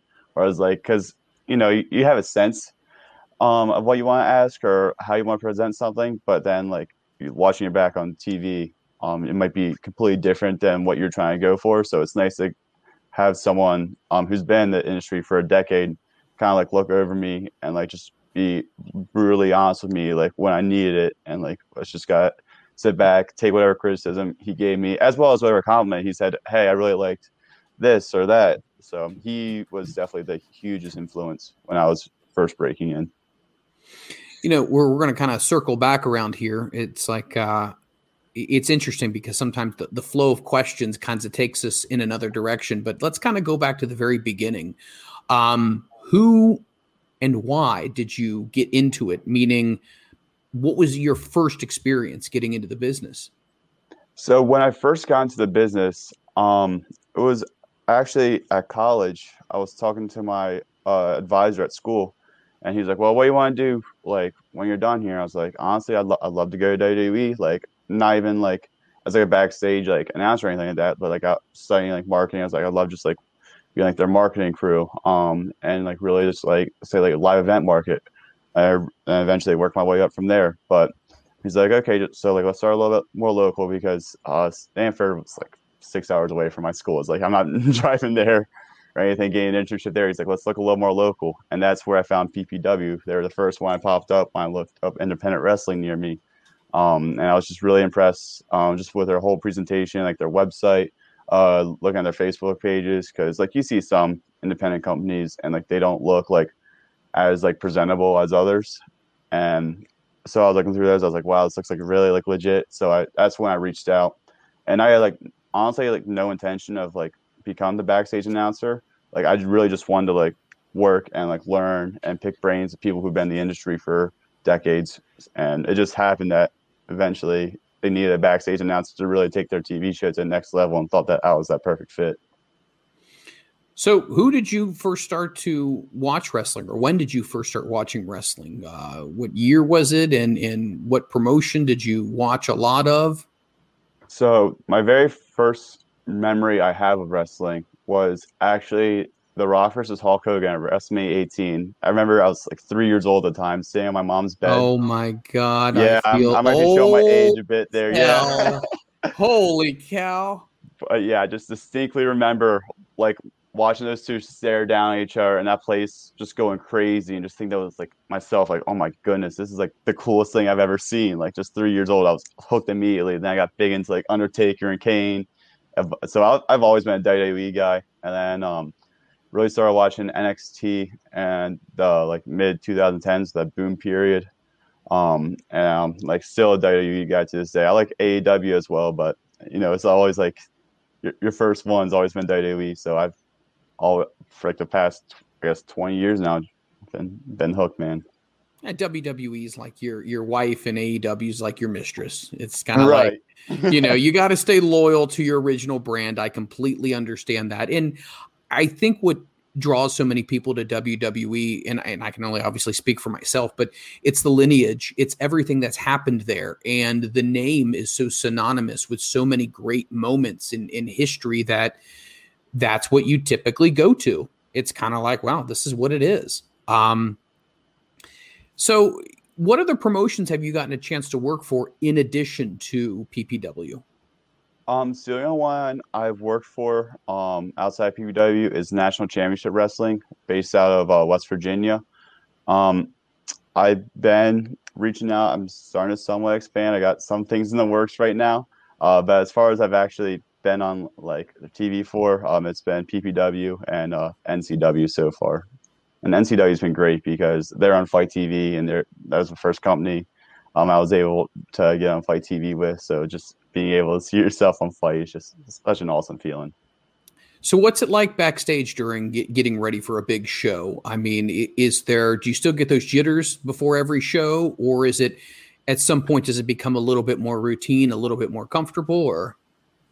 Um, I would say that it's pretty, um, at first, there's definitely the jitters, um, mainly not even like being on camera because all throughout like high school, and college, like I performed in front of crowds. Tom, where... I have a question.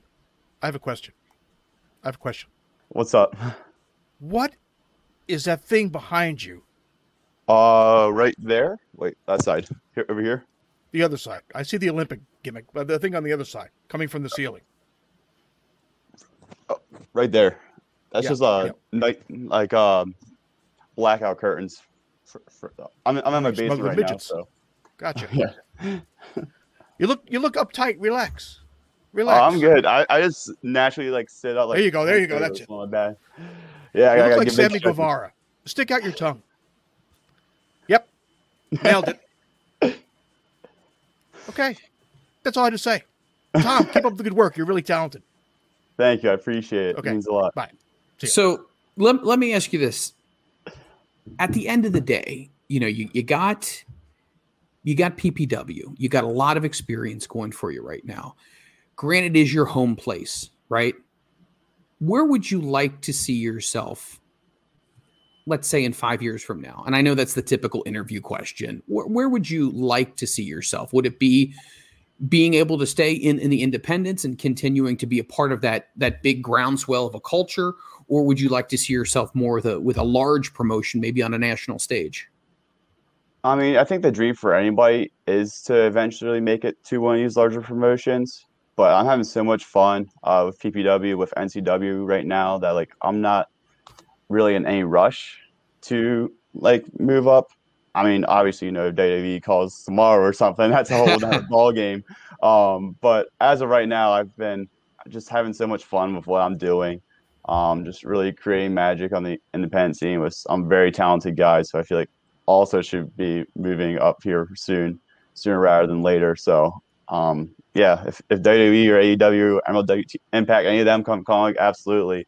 But I'm not not in any rush to do so. I'm just enjoying uh, just w- working um, in the independence right now. Well, uh, being in PPW, you're going to be on FITE starting next month. You've already have a little experience being on FITE uh, a little bit. What's the difference and the biggest difference going to be live and pre-recorded? Um, definitely. Uh, just the slip ups or whatever. Um, like with a question, like you like it's fumble over your words. Like you're live. Like you know, yeah, just keep going. Yeah, roll through it.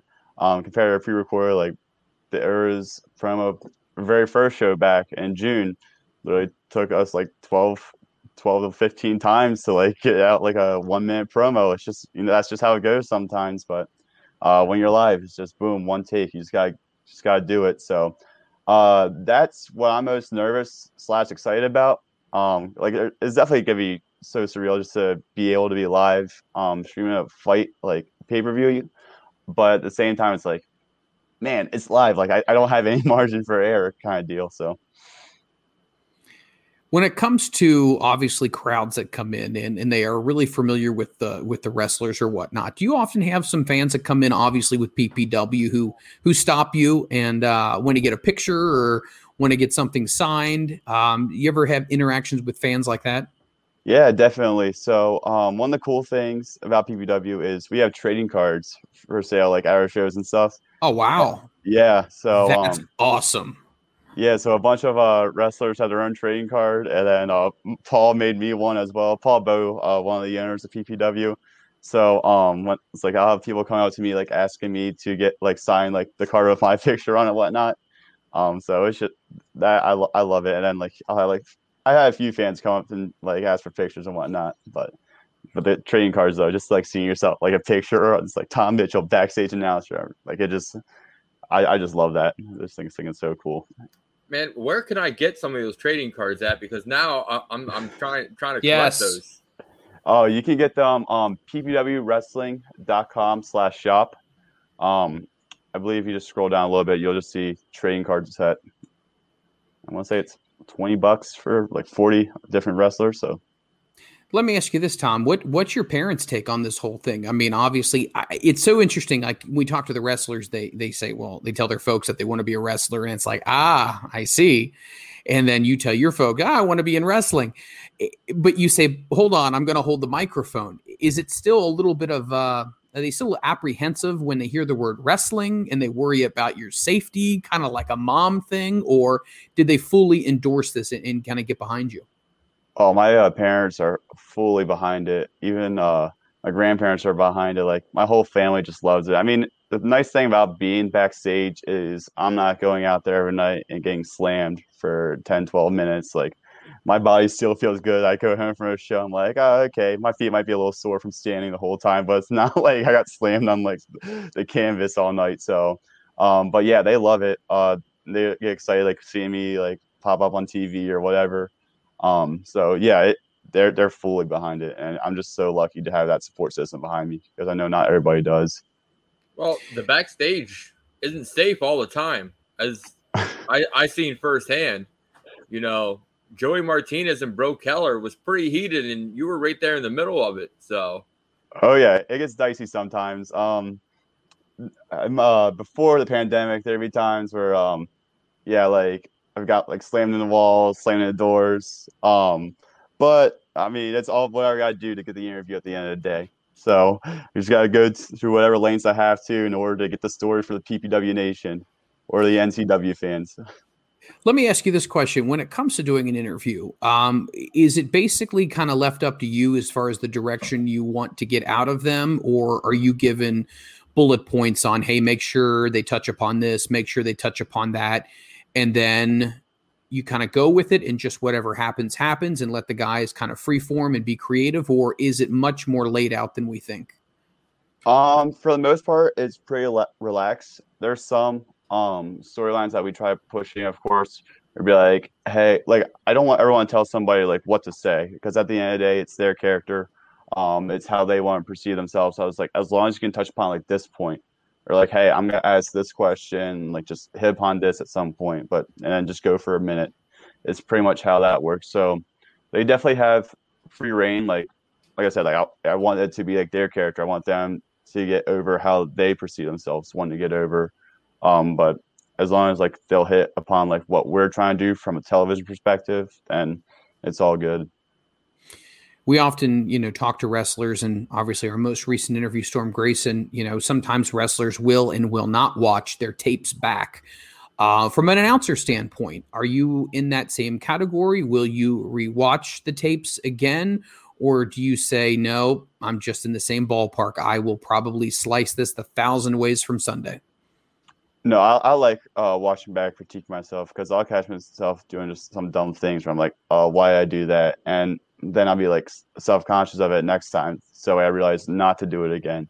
Um, so like, um, that was one of the nice things about working with uh, Scott Phil Bravado is that we would always just like watch things back or uh, talk things over.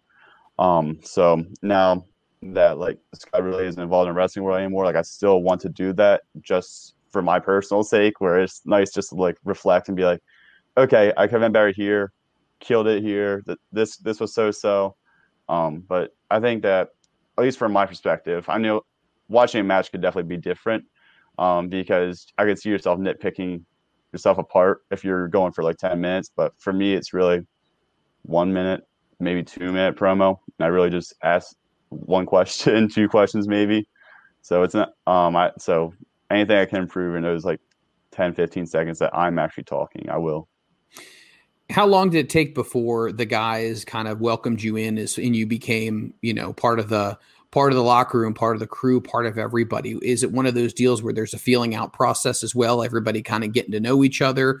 Um, what's it like, you know, obviously not being the, a wrestler, but obviously being somebody who's just as integral in telling the story, in connecting with the audience, because you are the voice of the TV?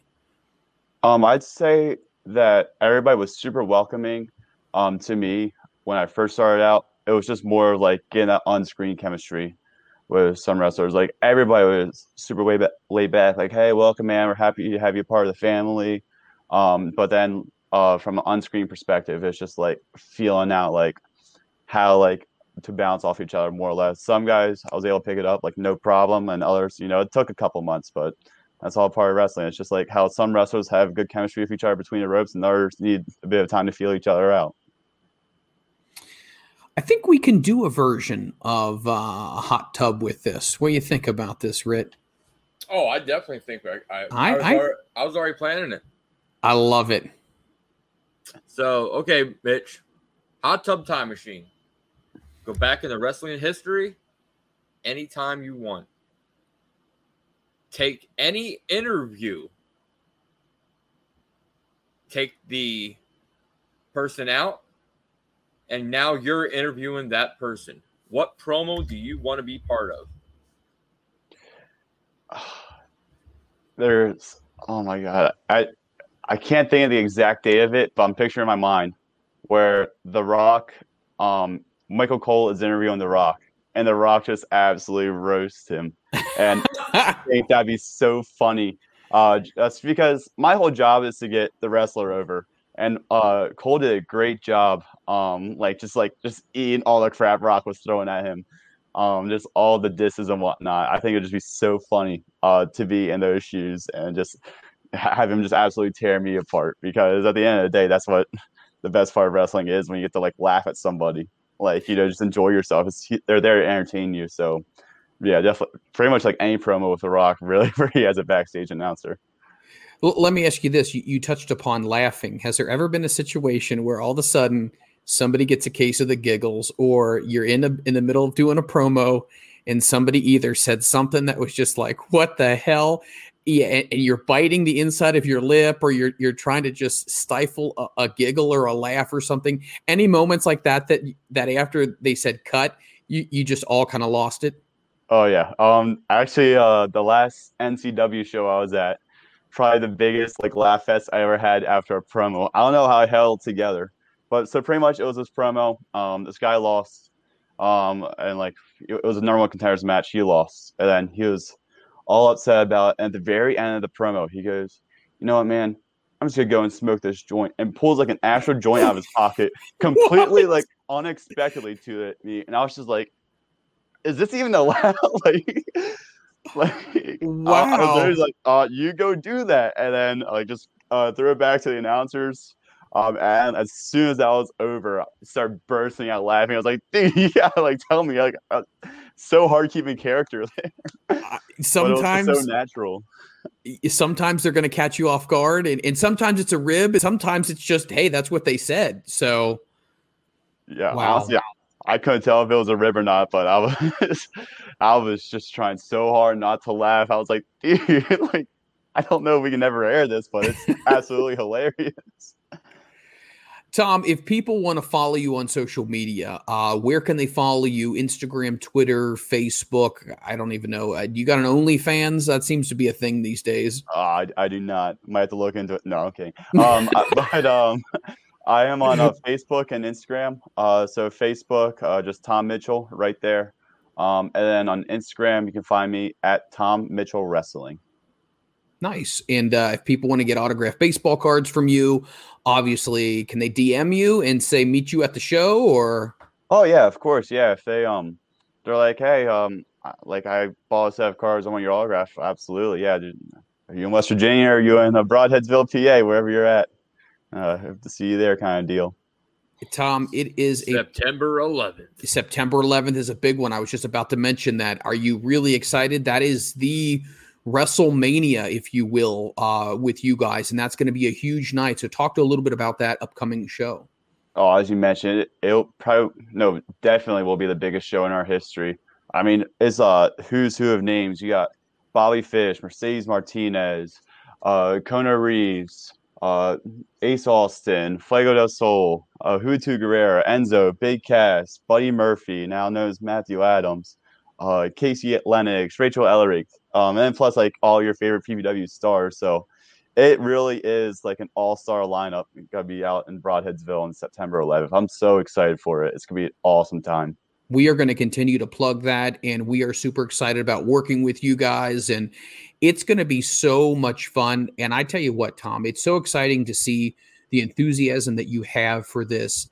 Um, you know it's just exciting to see people love what they're doing and doing it very very well. And i can tell you right now everybody is super behind you and super proud of, of the growth you've made as an announcer. I appreciate it. That truly does mean a lot. Thank you. All right, Tom. Is there any chance we could twist your arm to come on back again? Oh, you don't got to twist my arm. I'll be back whenever you need me to. Sounds good. Tom, we'll talk to you down the road. Thanks again for your time. Thank you. Take care, Tom. Have a good night, guys. You too. Wow. That's so cool. I, you know, when it comes to wrestling, we get to talk to the wrestlers, we get to talk to the promoters, but we don't get to talk to the interviewers. And as we said before, and like Tom said, I, I'm pushing the storyline you know i'm trying to work with the guys so the tv audience can understand what's going on and you know kind of get these guys over. That's a hard job because he has one to two minutes tops to absolutely nail it. And that's a lot of pressure but it seems like he has done it long enough and he has the experience. And you can tell he's got that million dollar smile. He's a good looking kid. And when he said three years old during rock hogan i literally I was about to fall out of my chair. I thought, this guy is so young and I'm so not young. Um, I don't know, but it's cool that these memories are very cross generational, where people that are your age and my age are definitely being able to be enjoyed by the younger audience as well, either live or you know by the use of the network or Peacock or whatever it is. So we all kind of collectively can reminisce on some of these really cool moments. Yeah, uh, man. When I sit there and seen Tom, like he he came out of the meeting, and I was just waiting there because you know, I, some a couple of people like, "We'll just go back to the meeting." No, I'm not. It's, you know, and Tom came out and, we, and he looked at me. I looked at him, and it's like, oh, now we got a face for the voice. You know what I mean? Yes. And man, just the, the open arms that him and Paul and Anthony gave me, like was just truly heartwarming because, man, Mitch is like, okay, who do you want? Okay, let me let's get this person, this person, this person. You know, that then you know I'm backstage with him in, in the cool room, and just seeing him back there, like working out, you know, everything with the talent, like I picked up pointers from him, and because he's been doing it a lot longer than me, and just just learning learning like little cues and little things okay this and that. It, it, it, was a really great experience and i was thankful that, that he was there to help me you know and help us with our first you know, show to work the kinks out of. Because like you mentioned earlier that anniversary show number eight whew, that is that's going to be that that's going to go down in history. That's going to be a big a big big deal. And I can't wait to be there live with Kate covering everything, you know, seeing, meeting, you know me, hustling and bustling. That's gotta right. Get, gotta get, give me those digits. I need those digits. You're something else. If you weren't so nice, you'd be creepy. You realize that? Give me those digits. Give me those digits. I'd be like, can I have that shirt? Yeah, but anyway uh, please follow um, please follow tom. We're going to go ahead and post all of his information for his social media accounts. We're going to continue to post uh, information about the upcoming show which is going to be larger than life. Tom gave us a great rundown but th- there's so much that's going to be happening right now. And just as a little message, if, if anybody watching right now, either live or watches this on on replay, wants to get into wrestling, I think Tom's story is incredible. He wanted to be a part of something, and if you are willing to work hard enough and you're willing to try, and he looked within his local community, where can I start? Where can I get my my feet wet? man was working with Impact Wrestling. I mean, as a seasoned announcer right now, he's going to be on FITE TV. These are things that I'm sure Tom didn't think about immediately. Um, but now he's there, he's in the game, he's doing it, and he's doing it at a very high level. So take Tom's story, and if you want to do something, there is where there's a will, there's a way, they say. Yeah, and you know, Tom along with Storm Grayson from earlier. Yep. They, they both took the initiative to go out there and do the little extra work and now they're both being very successful and they're both set themselves up for a great future. I could not agree with you more. All right, guys, don't go anywhere. Uh, we're going to step out for a break here, but when we come back, it's going to be panel time. We're going to be talking about the latest news that has been hitting the world of professional wrestling in the last seven days. We're going to be getting the hot takes from our panel members to find out what they think We'd also love for you to jump in on the conversation as well. If you want to jump into the chat, feel free to shoot your questions over and share your thoughts and comments. Don't go anywhere. This is front row material.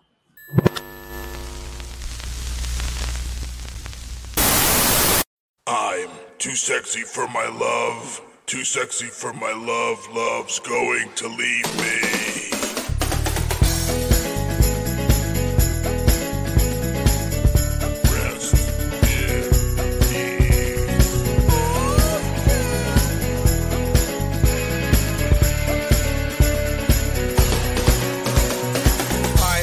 Sexy for my shirt.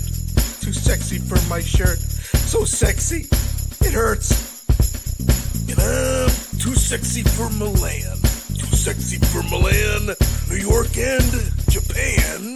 Take it.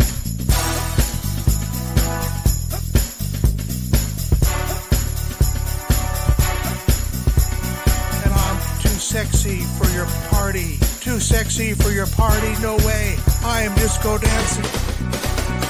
I'm a model, you know what I mean? And I do my little turn on the catwalk. Yeah, on the catwalk. On the catwalk, yeah. I do my little turn on the catwalk.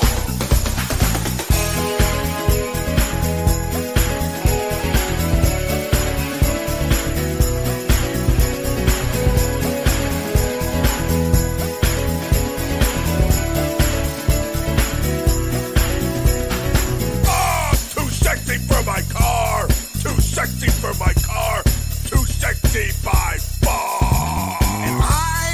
sexy for my hat, too sexy for my hat. What do you think about that, Hogan? I'm a model, you know what I mean, and I do my little turn on the catwalk. Yeah, on the catwalk, on the catwalk,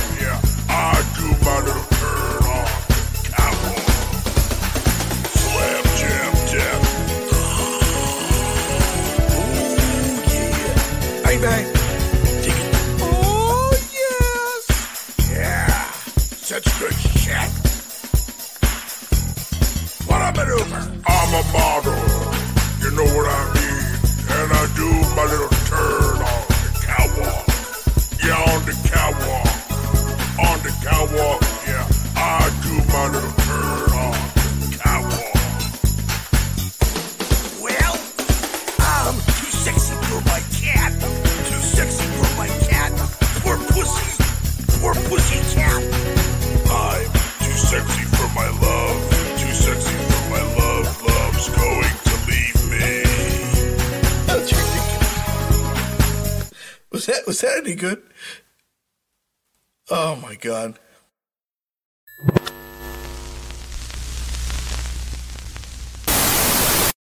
Welcome back to Front Row Material. It is Tuesday night. My name is Mike Friedland. I am joined by my follically challenged friend. His name is The Ritt. Uh, it's been a fun night so far. If you guys are just getting caught up with us right now in the eight o'clock hour, we talked um, to Storm Grayson, uh, who is a professional wrestler. If you didn't get a chance to catch that interview, please, by all means, catch it on demand as soon as we go off the air tonight. uh, or you can go ahead and catch the audio version once we go ahead and publish this as well. Also, we had a great, great uh, interview with uh, somebody from PPW. Who was that? My man Tom Mitchell. Tom Mitchell from PPW.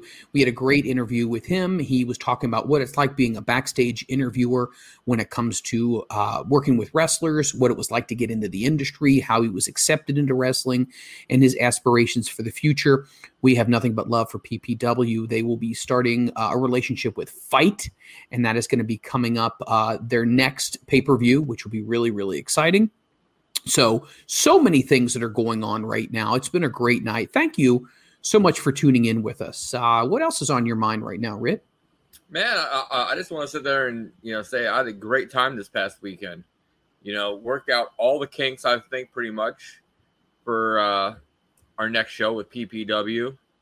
And speaking of PP, I've got to say, Miss PP Poo Poo herself, Erica Lee, was there and had a great conversation with her. So what what was that like? What was that like? What did you guys uh did you guys talk about? Well, I'm gonna have to say we we talked we talked a little a little about your boy Darius. I mean, for you, it's Mr. Carter. Why you gotta uh, do that? Why you gotta do that? Hey, don't worry. Well, we were talking about a couple other guests we had on here, you know, and and she thanked um, me for reaching out to Paula and Anthony, and you know, for her getting an opportunity there, and, and it's a well deserved one because that's what we're here for. If we can do anything that helps people mo- move their career to the next level or help them get some more exposure to other promotions where they can have more matches with other people, um, that's what it's kind of all about. It's all about that inner networking right there. So that's what makes what we do so much fun. If we can say, oh, hey, such and such wants to get a hold of AAW, we can go ahead and we can go ahead and let them know, hey, this person would love to work with you or PPW. So a lot of fun. Great to see the young up and coming stars succeed. And they there on Future Stars now. That's what you're going to be seeing each and every week. Uh, this has been something that you know, Ritt, you originally were the uh, the person who created the concept of Future Stars now, and I think it's been wildly successful because you got you you got so many different people from so many different promotions that are coming together telling their story how did they get into wrestling? And we can follow this journey all the way through and it's a lot of fun. It's a lot of fun.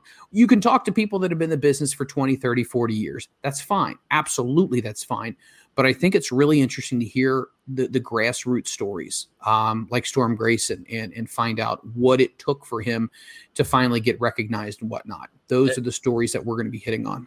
Exactly, and you want to hear about a great story this Sunday in a bonus edition of FSN. We've got this kid is man encore. Yes. This, this man here is amazing. He hasn't had no more than a handful of matches, probably. Uh, he's been trained by Amazing Red, so he's one of Mikey's grandkids. Yes. This man is just oozing charisma. And he was so over the top ready for the uh the interview and the and the time to be on. Like if you guys want to sit there and have a quick little glimpse of what Encore is about, I'm going to sit there and uh, show you right here. Enjoy. After an impressive, perhaps one of the most impressive PPW debuts of all time, Encore has been given the opportunity of his career as he was entered into the PPW Heavyweight Championship Tournament. There was an empty spot, and Encore impressed the up, upper brass at the PPW headquarters so much they granted him a spot in this tournament to see what he could do. They're gonna reset it. There it is. There's the bell. Two, three, one, and upset. It got the upset. Encore advances to the next round of the PPW Heavyweight Title Tournament. Bobo, what an upset we have seen here tonight. Brad not happy about that. It was a three count. You were down. He came back. He restarted the match. The sun dropped. He's tired.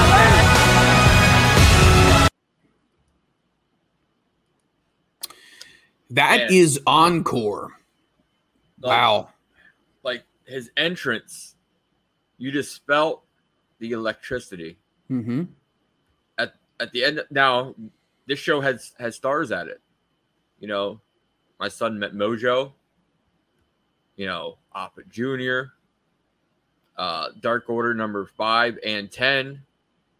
Uh, you know, I asked him at the end of the night, who was your favorite? You know, he said this man right here, Encore. And I'm like, man, you know, I when I had a conversation with Encore, and, and we're gonna talk about this on, on Sunday, I flat out told him our concept for Future Stars now, and we wanted to interview him. And I said, I'm gonna be honest with you, you're not gonna be around much longer on the indies. So we want to get on that get on that, you know, bottom level and we want to rise it all the way up to the top floor because this man's the truth. Yeah, I agree with you 100%. Could not have said it better. Um, so many rising stars, uh, not only in PPW, but but all over in the promotions, uh, in the independent scene. And that's why it's so important to go ahead and go to your local shows, support your local wrestlers, buy their merchandise, whether it's a koozie or whether it's a shirt or whether it's an autographed baseball card. Support these guys, support these gals. At the end of the day, they're busting their ass. They have a dream in mind. And if there's anything that you can do to help them uh, progress that dream, then I think that we owe it to ourselves to do it because people have motivated and pushed us to get better. So you always need to remember to pay it forward. Exactly. All right. With that being said, let me bring on our panel uh, coming into us from the country from the north. They call him the ass man, but we just call him the butt. What's going on, buddy? Looking show, looking fresh. It was time. Oh my god, you look amazing, dude! Like that haircut you, is wow, and the beard looks awesome, dude. Thank You look that's awesome. Good for you, dude. See how the wife feels about me going out now without her. Uh,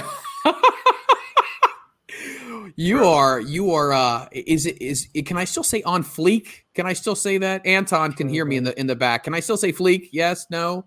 Eh, whatever. Yeah.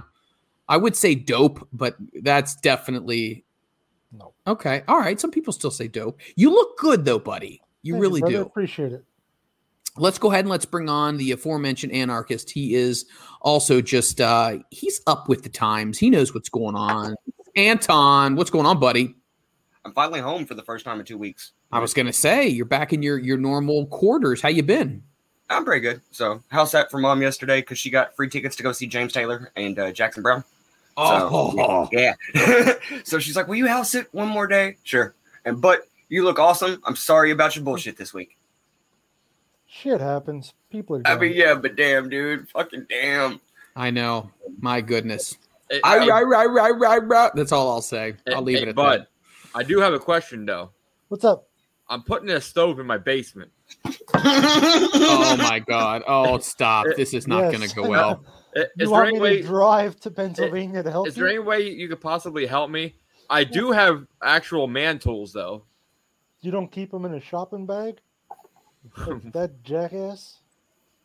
A shopping bag. I'm not joking. A grocery bag with like five tools in it. Uh, it, was, it was bad. I, I That's was sad. I was slightly frustrated That- by the time I left. Hey, before the end of the show, let's play name that tool in the bag. If you can name all five tools that were in that bag, you get a prize. Fair enough. Let's do it. Moving on, we're gonna talk to uh we're gonna talk to the next cool guy. He looks like he's well, he is in a band. He's in multiple bands, but he plays the music of our heart. This is Renegade Lorenzo Lamas. What is going on, buddy? It's good to see you. It's good to be seen. Uh, a lot going on, actually. Some big news. Your second nut dropped? Yes, that was the other. That was the That's other thing. I was I was saving that for later. But uh, but uh, cat's out of the bag, or the the bag's out of the bag. I don't know what's happening. The the balls Um, are out of the bag. yeah, the balls are out of the bag. No, uh, so we had uh we have some new developments. So uh, while the band last week there was a blurb said, and and I like to think of every conversation as an op- as a chance for an opportunity of an idea. So last week there was a, a mention of porn shorts, right? We remember that. Yeah. So I say, hey, the band thing's kind of going. It's going, but it's going slowly. And I thought, you know what? Here's an opportunity for me to have a little business venture on the side. So I decided to get into doing my own adult films. And We're, we're just we're, we're captivated at this point. I okay, mean, okay, I will I will continue. I will continue. So You don't have to. oh, but I do. So so uh, it- it's going to be an homage to the stars, right? My I, I- I'm thinking of a three picture uh, setup to start, and I'm thinking of starring as Robin Williams. And the first picture is going to be "Wet Dreams May Come." Okay. All right. The second one's going to be Mrs. Crotchfire. oh my god! Oh god! Okay, and the and the third one is going to be hooked. And I'll let your imaginations run wild with that one. Okay. Well, this shit show took all of four minutes. Oh my god!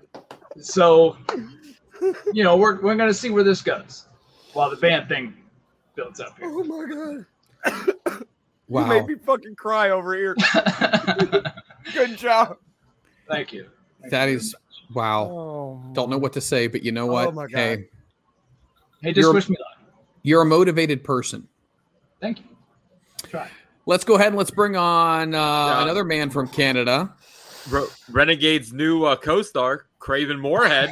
Craven Moorhead. There he is. Man, this is perfect. Do you realize you're going to be part of a three picture deal? Uh, I do now. Yeah. Yeah. How, how you feel about that, buddy? Feel pretty good considering my name. So yeah. Let's go ahead and let's bring on our resident professional wrestler. This is Moondog Murray. What's going on, buddy? causing drama apparently in the wrestling world. Oh no, Uh, causing drama.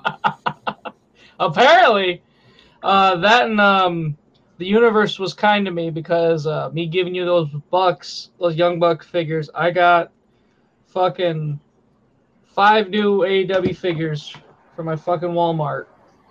So Was that from Boog? Did Boog tip you off or something? Or Nope, Belvidere Walmart, which is, which if you don't know what Belvidere is, it's Rockford. If you don't know what Rockford is, it's Chicago.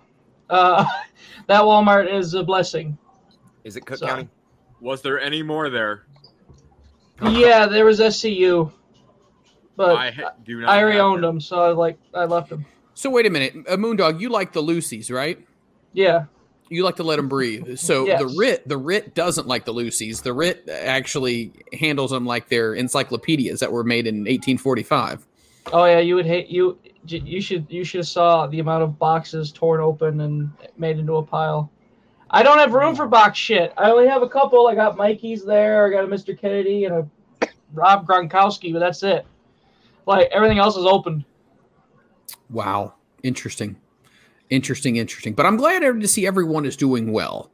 Everyone is doing well. Let's go ahead and let's talk about some stuff. So a lot of things have happened in the last seven days since we last uh, discussed some things. I have some topics that I think will be very interesting for our listeners to listen to.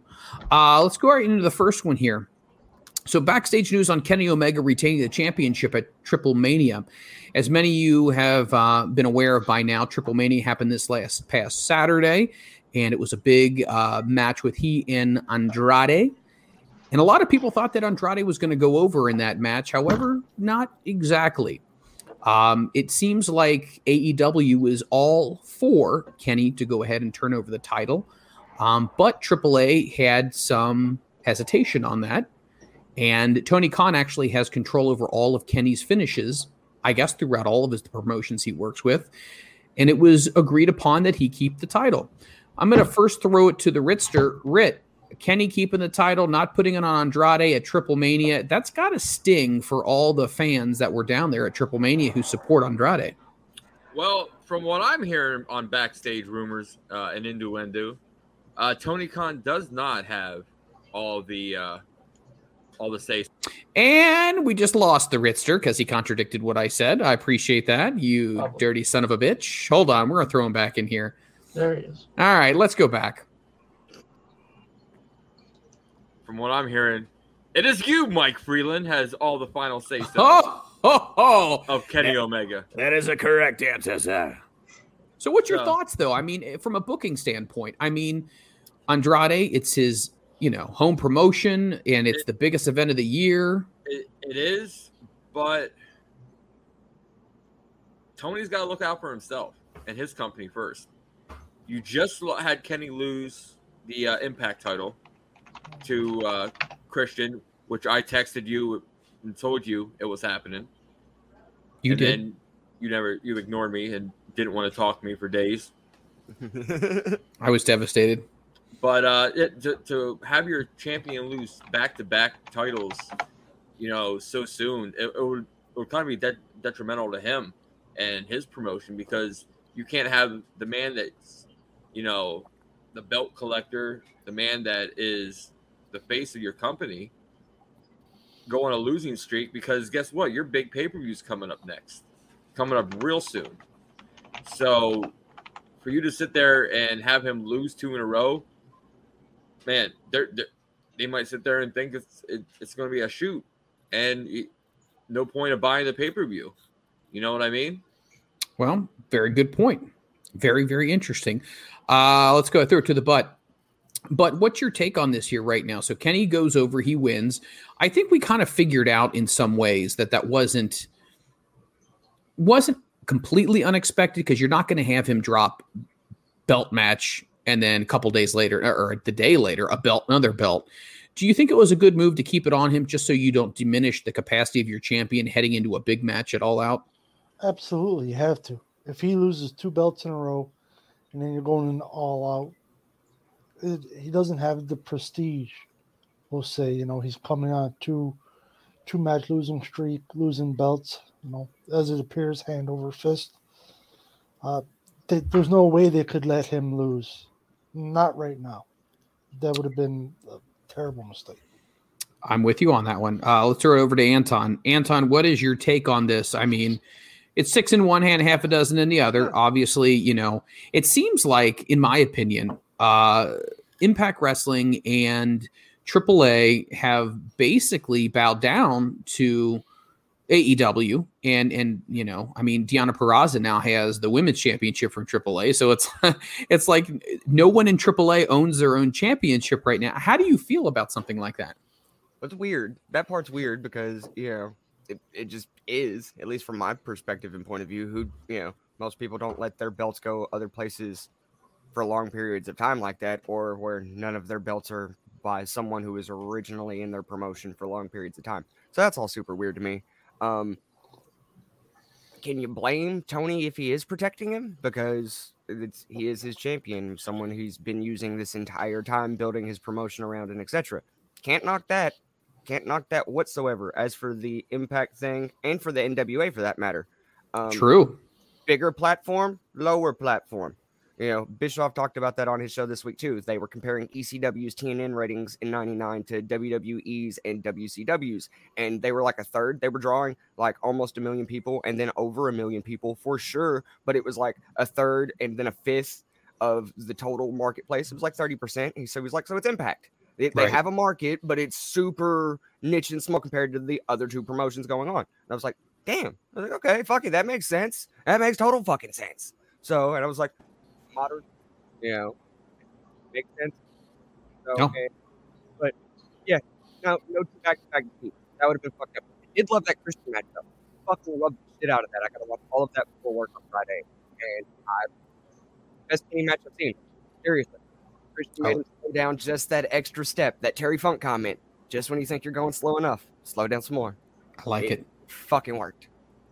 Renegade, let me throw it to you. Um, obviously, Triple Mania is a big deal. Um, you know, here in the States, I don't know if a whole lot of wrestling fans are super familiar with it. However, there's a lot of international wrestling fans who really are big fans of Triple Mania. Sometimes it's multiple days, sometimes it's just one night.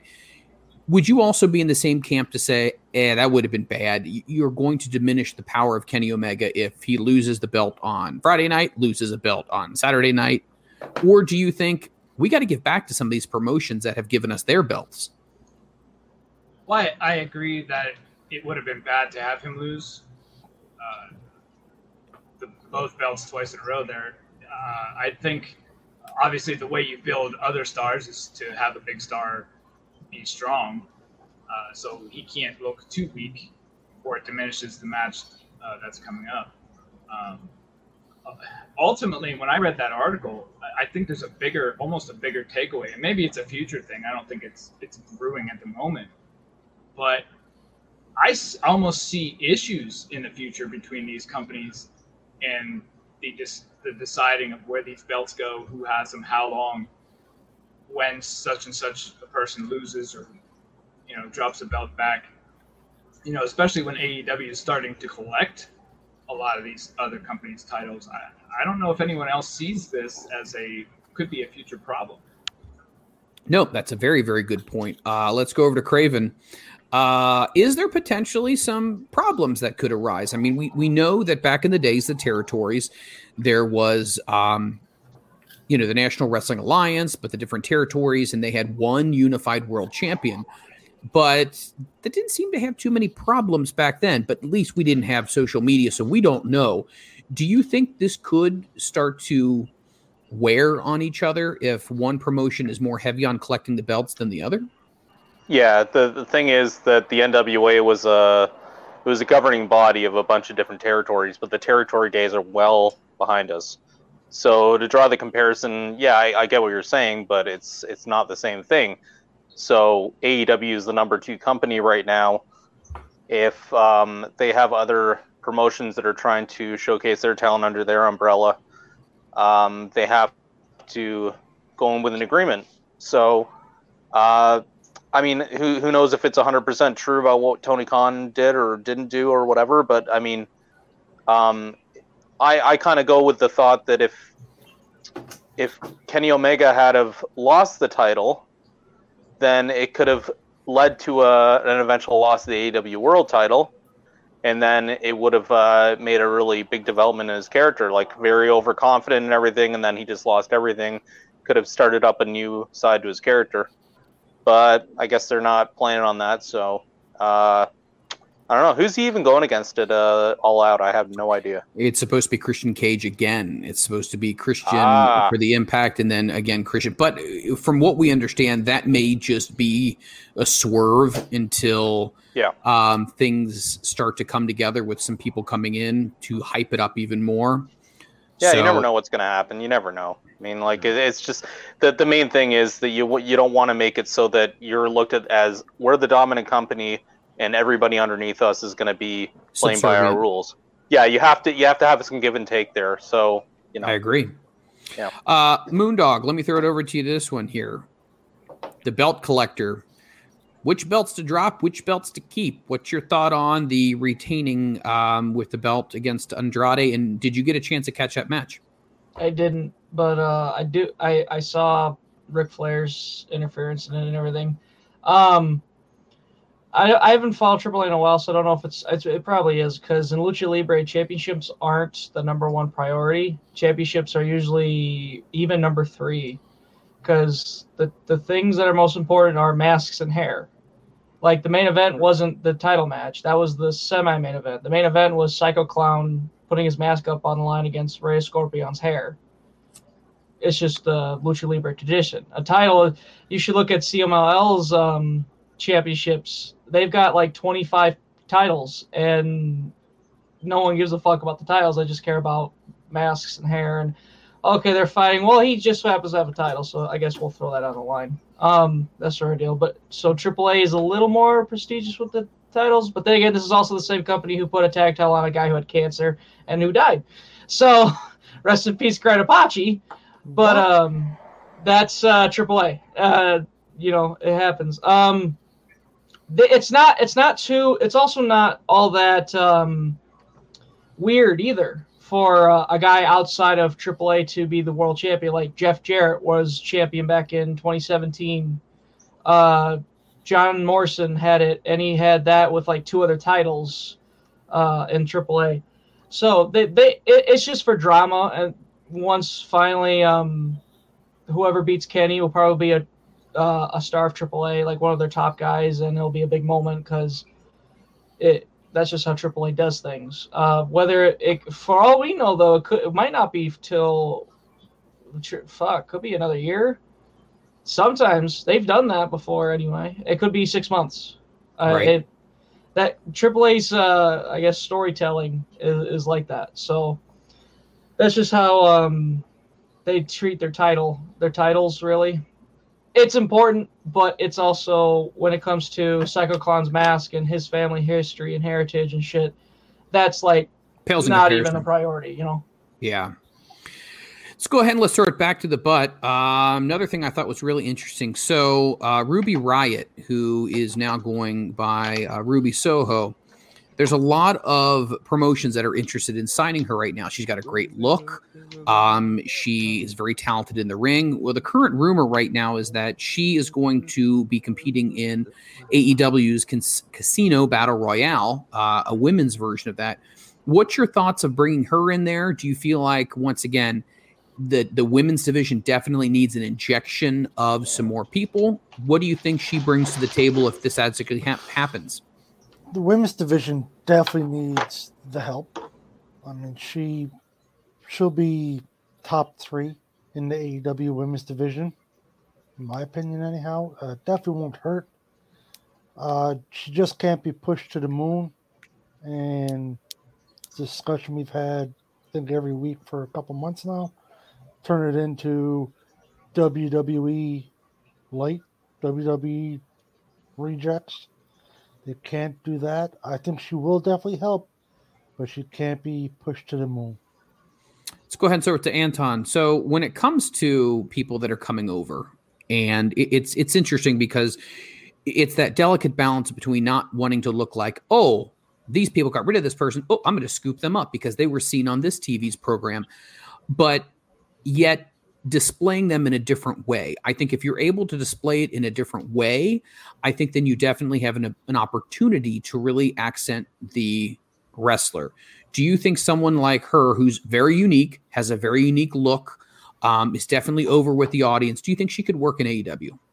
I do, for a multitude of reasons. Partially the difference in look, appearance, etc. She reminds me of Lita in so many ways. For like a lack of a better comparison or term, she reminds me of Lita, and I like that. I think she could do lots of cool shit. Also, do you know where the Ruby Soho thing comes from? I do. Uh, is she from Soho, New York? I know. Yeah, uh, yes, I think. Uh, no, she's fucking from. I don't think so. Uh, but the band Rancid, they have a song called Ruby Soho, which is about Oh. New York. And Lars Frederiksen, one of their guitar players, told her he did an interview with her. He loves punk. He's friends with CM Punk. He did an interview with her, asked her what she was going to call herself now. She said she didn't know. He mentioned the Ruby Soho thing. He goes, "Fuck it. If you wanted to call yourself Ruby Soho, we could work out a thing about the rights to the song. I'd let you use it." So wow, yeah. So punk rock, punk rock, motherfucker, love it. So um, that's cool as shit. I think she could help immensely, but I agree with Bud Can't be the land of the reject. Can't be island of misfit toys. Balance. Continue to build your homegrown shit. Continue to just put fucking people on. Use the little bit of notoriety from these people and shit for eyeballs and attention, but do shit. Sounds like the word a la carte would probably be, be best with that. Yep. Let's go ahead and let's throw it over to Renegade. Uh, Renegade, your take on this? Obviously, a successful WWE star. Um, for whatever reason, and we'll we'll leave it at whatever reason. I think we all know the reason. Um, things just didn't work out. Sometimes it's it's almost a blessing in disguise for stars to be able to get a chance to get a, a, a restart somewhere else, to hit the reset button. What's your thoughts on Ruby Soho, and what's your thoughts on her being in potentially AEW? Well, it's good for AEW. Um, like- Bud said, she she'll she'll jump. I think towards the top of the of their lineup. Um, I, I'm not as I'm not super familiar with her work. I but I, I'll echo what everyone else said, and she's got a unique look, and I think that bodes well for her. Um, so I, you know, I think it's great for for both parties uh, all around.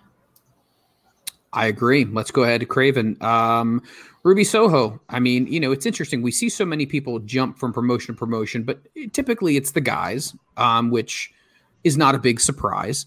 But when we do see a woman jump from one promotion to another, or for whatever reason leaves a promotion to another, it, it comes with a little bit of trepidation. But when it comes to Ruby, I think she is unique enough, and I think that's the big word for her, that she could make a difference. What's your take?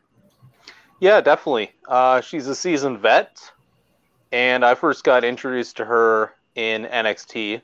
Uh, I, would heard a little bit about her, and uh, she had a former name. I'm not too familiar with it right now. It's not coming to me, but anyways, uh, she was a name on the Independents, came in NXT, and really showed her worth. Um, she never scratched the uh, women's title picture, but she uh, showed she was good. Went up to the main roster, did good there. I mean, you know, good enough, I guess. Uh, they kind of misused her, I think. Uh, she has a lot of talent. She would be great to uh, debut in that uh, battle royal, and I think it's uh, the the fact that the men are always looked at as the ones that are going to be coming into AEW, um, and it, it, really they really need a lot more women right now. It's it's it's kind of slim pickings. Not to say that like you know some of them aren't trying, but it's just you know uh, they really need someone with a bit veteran status. Her Mercedes Martinez, when she comes available, uh, they need to insert them in there and uh, try to help guide that division so everybody can get better. I like it. I like it a lot. Let's go ahead and throw it over to Moondog. Um, your take on Ruby Soho, as far as you know, what what she brings to AEW or, or really any promotion for that matter, but do you think she would be a good fit with the the lineup they have right now in the women's division? Oh shoot! I'm sorry. Let me uh the controls here. You there? Yeah. Perfect. Uh, I, am still of, of, the opinion that AEW does actually have a good women's uh, roster. They just they're just not showcased as much as they should be. Um, so I think someone like Ruby, if they would hire more women, uh, could definitely help legitimize it while also getting the ones they do have working and wrestling and getting better and such. So it's a big positive change if she, if she signs or if it's confirmed. I'm not sure if it is or not. I think right now it's just speculated, but oh. I think if it's if it's something that comes to fruition, I think it could be a good thing. I think you know anytime you're able to get somebody who could enhance your roster, I think there's nothing but upside to that. Would you agree? Of course.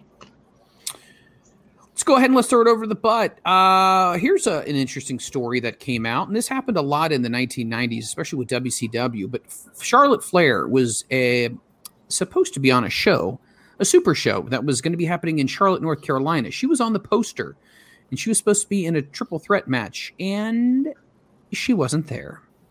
Uh, we later found out that she obviously was in Mexico with her father and Andrade, and they um, were there for Triple Mania. What's your take on this? Do you feel like, in your opinion, that was a good choice to make? Uh, we don't know the, the details behind it. Maybe she asked for the day off, but was it right for her not to be there, or was it right for WWE to continue to advertise her when they must have known she wasn't going to be there? it happens too often. It's card subject to change, whether it's maybe a little bit of false advertising. Who knows? We don't know when she decided to ask for the day off. Maybe it was a last minute thing. You know, with Andrade got released not long ago, Ric got released not long ago. You don't know if there could be some backstage politicking drama, nonsense, bullshit going on. Who knows? There, she definitely would have had permission to go. I doubt she would just no wouldn't have no shown. Right. And that that just that'd be a terrible idea. If they knew a month ago that she wasn't going to be there and they kept advertising it, that's a horseshit move. Pretty gutless. Mm-hmm. If this is something that came about three or four days ago, then it's one of those, hey, she was going to be there. Something came up the last minute. That is not so bad. Without having an accurate idea of when they changed it. Right. It's it's hard to have a, a hard line opinion on it. That's what it boils down to there. I wouldn't be shocked if there's a little bit of backstage something going on though, to be honest with you. No, I agree with you completely. Anton, um, you know, we clearly know that the relationships between Andrade, Ric Flair, Charlotte, this, that, and whatever. Uh, Charlotte's under contract. Anytime someone's under contract, free agency can come up. Do you think in sometimes WWE may have to acquiesce to situations they might not necessarily want to, but to keep people happy, they may have to do certain things that might make the rest of the roster unhappy?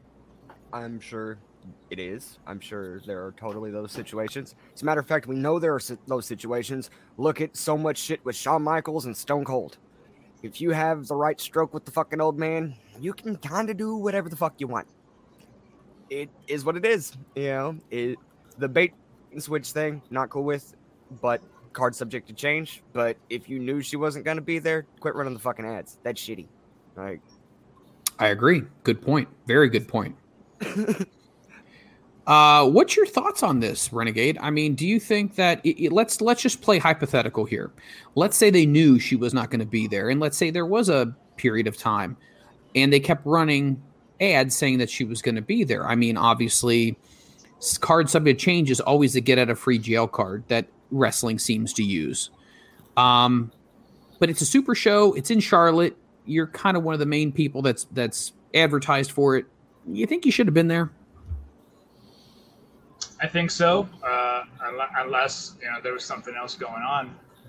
Uh, but this also comes off the heels of uh, Miro's picture still being on the side of a bus recently, uh, though he's no longer with the company. It also Good point. comes off, off the heels of uh, people's contracts running out that they weren't aware of, people's non-compete clauses shorter than what they expected. Uh, so there's a lot going on that doesn't make a lot of sense, and either someone dropped the ball on it and it wasn't they weren't paying attention, knowing she wasn't going to be there, and then never getting around to changing the card or changing the advertising uh, does make a little bit of sense based on some of the things that have recently happened. Uh, but if they knew, yeah, either she should have been there, or they should have pulled the ads. Agreed. Let's go over to Craven. Um, once again, as we talked about before, I mean, this is not uncommon. WCW specifically did this a lot of times with house shows and for super shows or whatever you want to say. But this day and age, especially when you're trying to get fans back and get people excited, uh, is this really the best idea to give into a situation if that is the case? Yeah, like okay, and you know I don't like to speculate on stuff. Like I like to kind of get the Know the straight facts. goods. Yeah. Uh, so let's assume that uh, Charlotte knew that she was performing. Pretty fucking stupid, because you can go to Mexico anytime you want. Uh, who knows what the circumstances were? If she did go, and then that's the way it is, then okay, like it's already done. But you know, like the problem with that is it's in Charlotte, North Carolina. Uh, her character is named after the city. Right. So I mean, like you know, that's that's a that's a it doesn't make any sense why she wouldn't be there. Uh, if she's advertised and she already gave plenty of notice and WWE didn't do something about that, that wouldn't sound like something they would do. They try to advertise what they have uh, and try not to, you know, go back on it, at least the live events. So I can't imagine why this would have ended up being the way it did but uh, it, it's very important that if you're advertising somebody, yeah, it's like my uh, fellow Canuck said, card subject to change. It's true, but you need to try to, especially these days with WWE being the way they are, they need to make sure they're keeping every fan they can because it's it's starting to go downhill for them. I agree with that. Let's go ahead and throw it over to our resident wrestler, Moondog. Um, you've seen this before. You've seen cards changing and people not appearing and whatnot, and that's frustrating for everybody involved. Um, what's your take on this? Not only is she not on the show uh, that she's advertised, she's going to have a triple threat match, but not only that, but her picture is on social media with her father and Konnan and whatnot. It's like, should she have kind of stayed away from doing that if she was going to go? I think this is a whole big uh, deal about nothing, to be honest. Um, local advertisers will still. It could be up to the local advertisers when it comes to that. If they're tweeting out pictures saying this this Wednesday night, for example, see this three way, then that's that's on that is on WWE. But like local promoters, I could see still advertising people for no reason. Um, you know, it's like yeah, you could go to Mexico anytime, but that's a big match. You know, you know that's a big match that I don't I that I could totally see her wanting to go to that and to be there with her dad and such. That I don't I, I don't see a problem with any of this honestly because what's a house show? It's if it's TV fine, but it's a house show. I, I hate to be like that, but no, I mean it's a, it's a good It's a perspective to look at.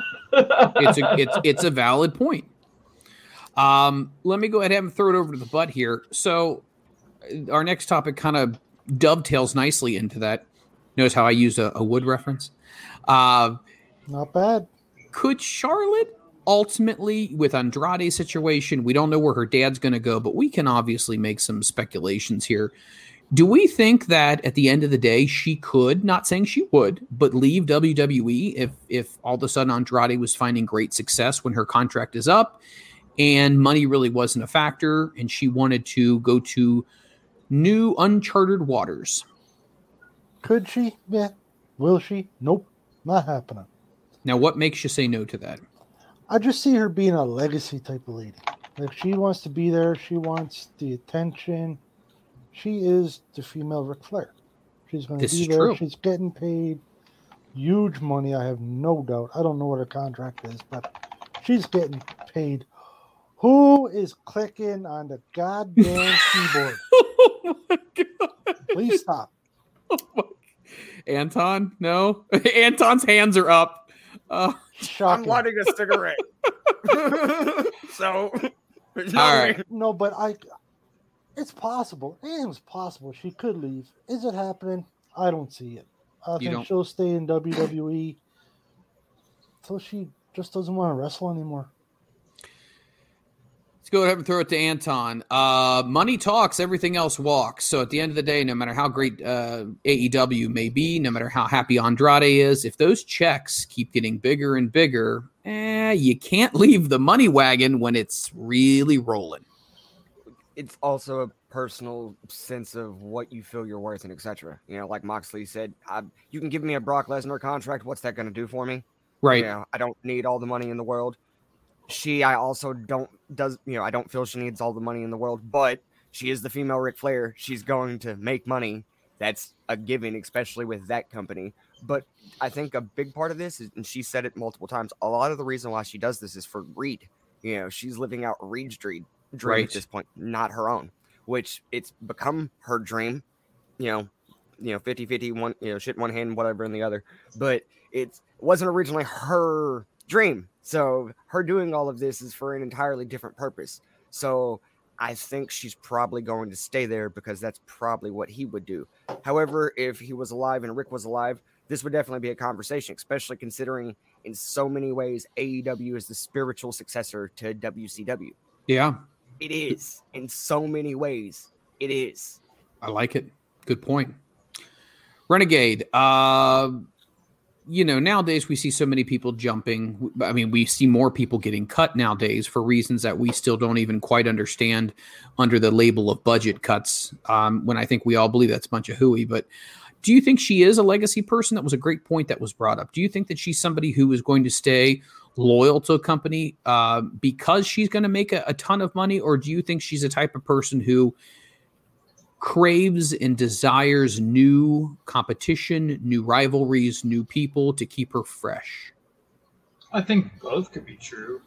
Um, I, I think if, if it is something she's carrying on her brother's name, maybe she wants to take that into into her own world and kind of get away from the Ric Flair shadow and, and be her own star, be her own person, and make her own name, and in that way carry her brother's name uh, in a direction outside of that. But uh, there's a lot there's a lot going into this, uh, and so many directions this could go. You know, you have the family connection, her fiance, and another uh, company, so you have maybe some pressure there to leave. You have what you're building in your current place, and I'm and I'm sure they want her. But then there's the do they value her the way she values herself? Does she see a future there, or does she see a future somewhere else? I mean, there's so many there's so many different factors that play into this. It's it's hard to determine what may come out of it. I like it. Very good. We're going to throw it to Craven. Um, you're one of those people that I like that kind of keeps an open mind to all things. Uh, you know, keeping creativity because you also consider yourself an artist as well, and it's not all about money; it is about happiness. Um, so, what is your take on this? Do you think she is a a career WWE person to to cement her legacy, or do you think at the end of the day? 2021 and beyond is a brand new game in wrestling, and it's not necessarily what the old guard used to be. It is a new game and um, it's like was mentioned before. Uh, she got into wrestling to honor her brother, who died, and um, because that was his dream. And she has grown to be uh, arguably the top women's wrestler in the entire world, and I don't think many can argue with that. Uh, she's got the pedigree, she's got it in her blood, and she the the problem with her in WWE is that she doesn't have enough uh, opponents that are of her stature. You can only go against Rhea Ripley so many times, right? So what's the alternative? Okay, well, my fiance is in AEW, and that'd be a new uh, a new thing to conquer. So I'll go do that. I've won God knows how many titles in WWE. I'll go there. She could go there, make herself a good living there. Uh, I don't know if it'd be as good as in WWE, but you know Tony Khan's likes to dish out the money for these guys. So um, she could do that, and then you know, kind of come back, circle back around to WWE, finish out her career. That'd be great. But the question is, is her heart in it as much as we think it is? Because, like I said, it's for her brother, and to think that this is her number one priority in her entire life, probably not. But she's a natural at it she's incredible, but uh, I think she's done as much as she can right now in WWE. I almost would welcome if she went to AEW. I don't think it'd be the worst idea in the world. Can I make a point on that? Because you reminded no. me of something. Okay. No. it's, it's up to the man running the show. But the uh, you know, she's going to continue to be booked as the female Ric Flair in WWE, no matter that's what we are going to get. No more, no less. They're going to make her 16, 17 time world women's champion. We know this. Like literally, it's the stick. It works better for her than either one of her brothers because she is a woman. And I hate to say that, but David was David. From what I saw of Reid before he died, he was actually good. He had potential, but she's the best out of fucking all of them. Like, just naturally fucking there and on point. So I would love, you know, she would still be the female Ric Flair in AEW, but I think she would, you know, they would let her figure out how to be more of herself versus stick. Yeah. I like it. That's a good that's a good retort right there.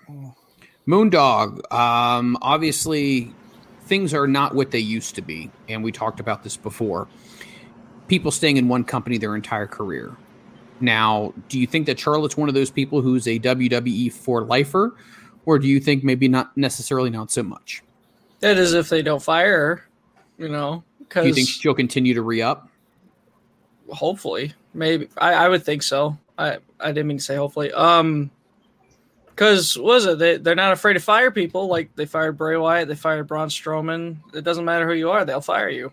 Right. Uh, for budget cuts. So that would be the only reason I'd ever see Charlotte leaving.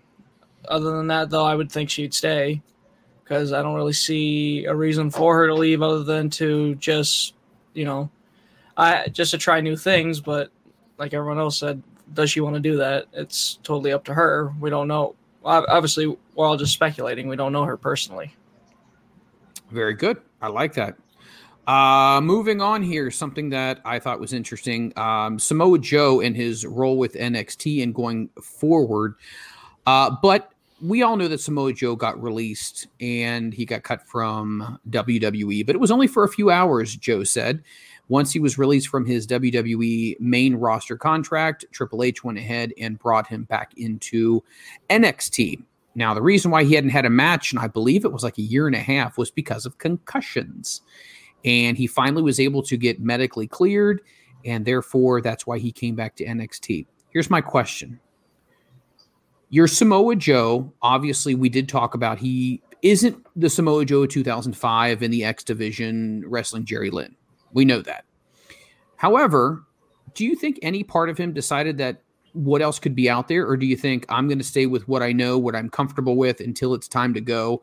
I'm going to collect a steady paycheck here in NXT.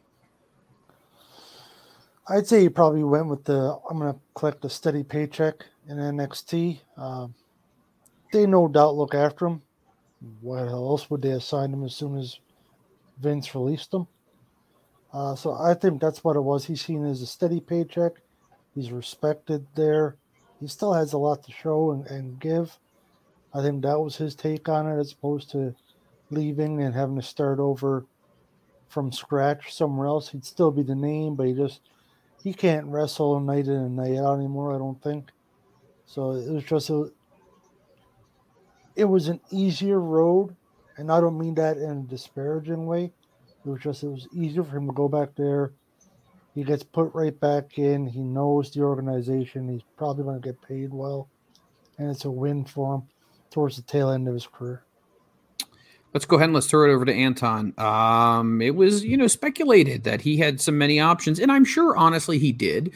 I'm sure Ring of Honor would have thrown something his way. I'm sure Impact would have loved to have gotten somebody like Samoa Joe back. Um, we did find out why he was doing commentary for so long. It was concussion based. And I, I don't know. I thought we got past all this. I thought after you've had your money and you know you you've had concussion issues, you, you should just do something non-contact related. Don't hurt the brain anymore. But nope. somehow they just keep wanting to come back. So it's the Terry Funk thing, it's the Mick Foley thing, it's the Christian thing. You know, even the Daniel Austin, Bryan thing. Daniel Bryan, yeah. Again, Edge. You know, the, who who actually stays away? No Austin, one. Austin has in the long run. Michaels has come out of retirement once, and that's only because they threw enough fucking money at him that he was like, "Fine, fuck it, god damn it." you know, it might have also been to shut him up too. I mean, hey, yes, if I do this, yes. don't do it. Don't ask me again. Yes, like finally, fuck it, I'll do one fucking more. That's it, it done you know, because fuck's the original 021. one. One more and we done. one more turned into eight years, but that's not here nor there. This is different. But this also Scott Hall, the starving artist thing. You know, I've been the starving artist. I now want the steady paycheck. Joe's been the starving artist. Give me the steady paycheck. True. Good In point. moderation, especially if they're going back to the tapings and etc. Moderation as one offs, as like the old school thing, the big time thing. Okay, you know, Penta and Vampiro and Lucha, you know, one offs, one thing, okay. But dude, backstage, GM, commentary, I liked his commentary actually. He was Pretty, good. It, kinda, it reminded me of Taz with less shtick. Yes. So it's the best way I could put it. I enjoyed it. But yeah, protect yourself, dude. I loved your work, but let's move on. Time to move on. Renegade, uh, Samoa Joe, concussion free now. That's what put him on the sidelines. He's back, but uh oh, he's in the ring again. Come on. Is this really what's best in his interest? Once again, he can make his own decisions, but I would I thought that the commissioner role or authority, whatever it may be, that could work. That could really work um, and be a mentor backstage. But getting back in the ring, you're just putting yourself for a, another potential concussion, which, as we know, uh, leads nowhere good. Right. Um, you know, it's it is interesting. You see it a lot in different sports too. People uh, jumping back out out there after injuries and and possibly furthering uh, things even more. I don't know that it's smart uh, but it is his his body. It's his choice to get back out there, and he feels good. And it's also in, in WWE's hands as well, whether they are comfortable with that. Uh, so it works both ways. you know, they can say no, but listen, it, it's, it's been too many times. We're not going to put you back out there and, and further this. We'll keep you in the role you're in if you're happy with that. Um, but, you know, it is a risk, but, you know, we, we all make choices. Let me throw it over to Craven here. Uh, here's something that I've wondered for a while now. You know, WWE fought with Daniel Bryan for so long you know, and he wanted to come back. He said he'd sign any waiver, he'd do anything. Do you think they've kind of gone an about face when it comes to the concussion thing? Meaning, well, technically, if somebody's cleared and they want to come back, not blood on our hands. Yeah, I think they were uh, they were getting a little strict about that, and it seemed like with uh, Bryan Danielson that every doctor cleared him except for the WWE doctor. So that's got to be kind of telling. So uh, with Joe, I mean, I would hope this is his last shot. If he has a problem in the next month or two, I really hope, just for his sake, just because I admire him so much, that he would just hang it up. Uh, yeah. As far as in the ring goes, because that that man, like man, he he's one of the last real like kind of strong style, you know, real kick ass big wrestlers that's going these days. Like from the like the Ring of Honor crew, you know, him and Bryan Danielson. It's it's basically them. I can't think of many more. And uh, as as selfishly as as I want to see him in the ring still, you got to think of how talented he also is on the mic. Like he, he's great on the mic. He cuts cuts amazing promos. He'd be great GM. Uh, he'd be great trainer. He'd be great on commentary because he's he's great on that. Like he everything he touches turns to gold. The only problem is he's snake bit. So I'm just hoping, yeah, like take the money. Hopefully he's got a really good contract out of this and he's uh, making some good money. But I mean, really, let's just hope. You know, this is his last run because I really don't want to see him get hurt. Well said. Moondog, your take on Samoa Joe, the concussion. He, this was all in the plans. He was going to come back. Uh, he said he really had no intentions of going, I guess, anywhere else. Triple H makes the phone call a few hours later, and the ball's in motion. Evidently, this was something Joe said was talked about for years uh, of how this transition would eventually come with him. Do you think that this was uh, a good move on his part to end up staying with the company, but changing his direction in NXT? in a way. I don't think he ever. I don't think he wanted to leave. I, I think he probably wanted. He probably wants to end his, end his career in WWE because was it that, that was that's pretty much every almost every wrestler's goal for the most part. He's an adult, and as a wrestler myself, if he wants to get back in the ring and he got cleared, fuck it, you know. The only reason WWE's doctors finally cleared Bryan was because Bryan was going to go somewhere else. Exactly, and, and they were lo- they were worried to lose him. And Joe would have probably done the same thing.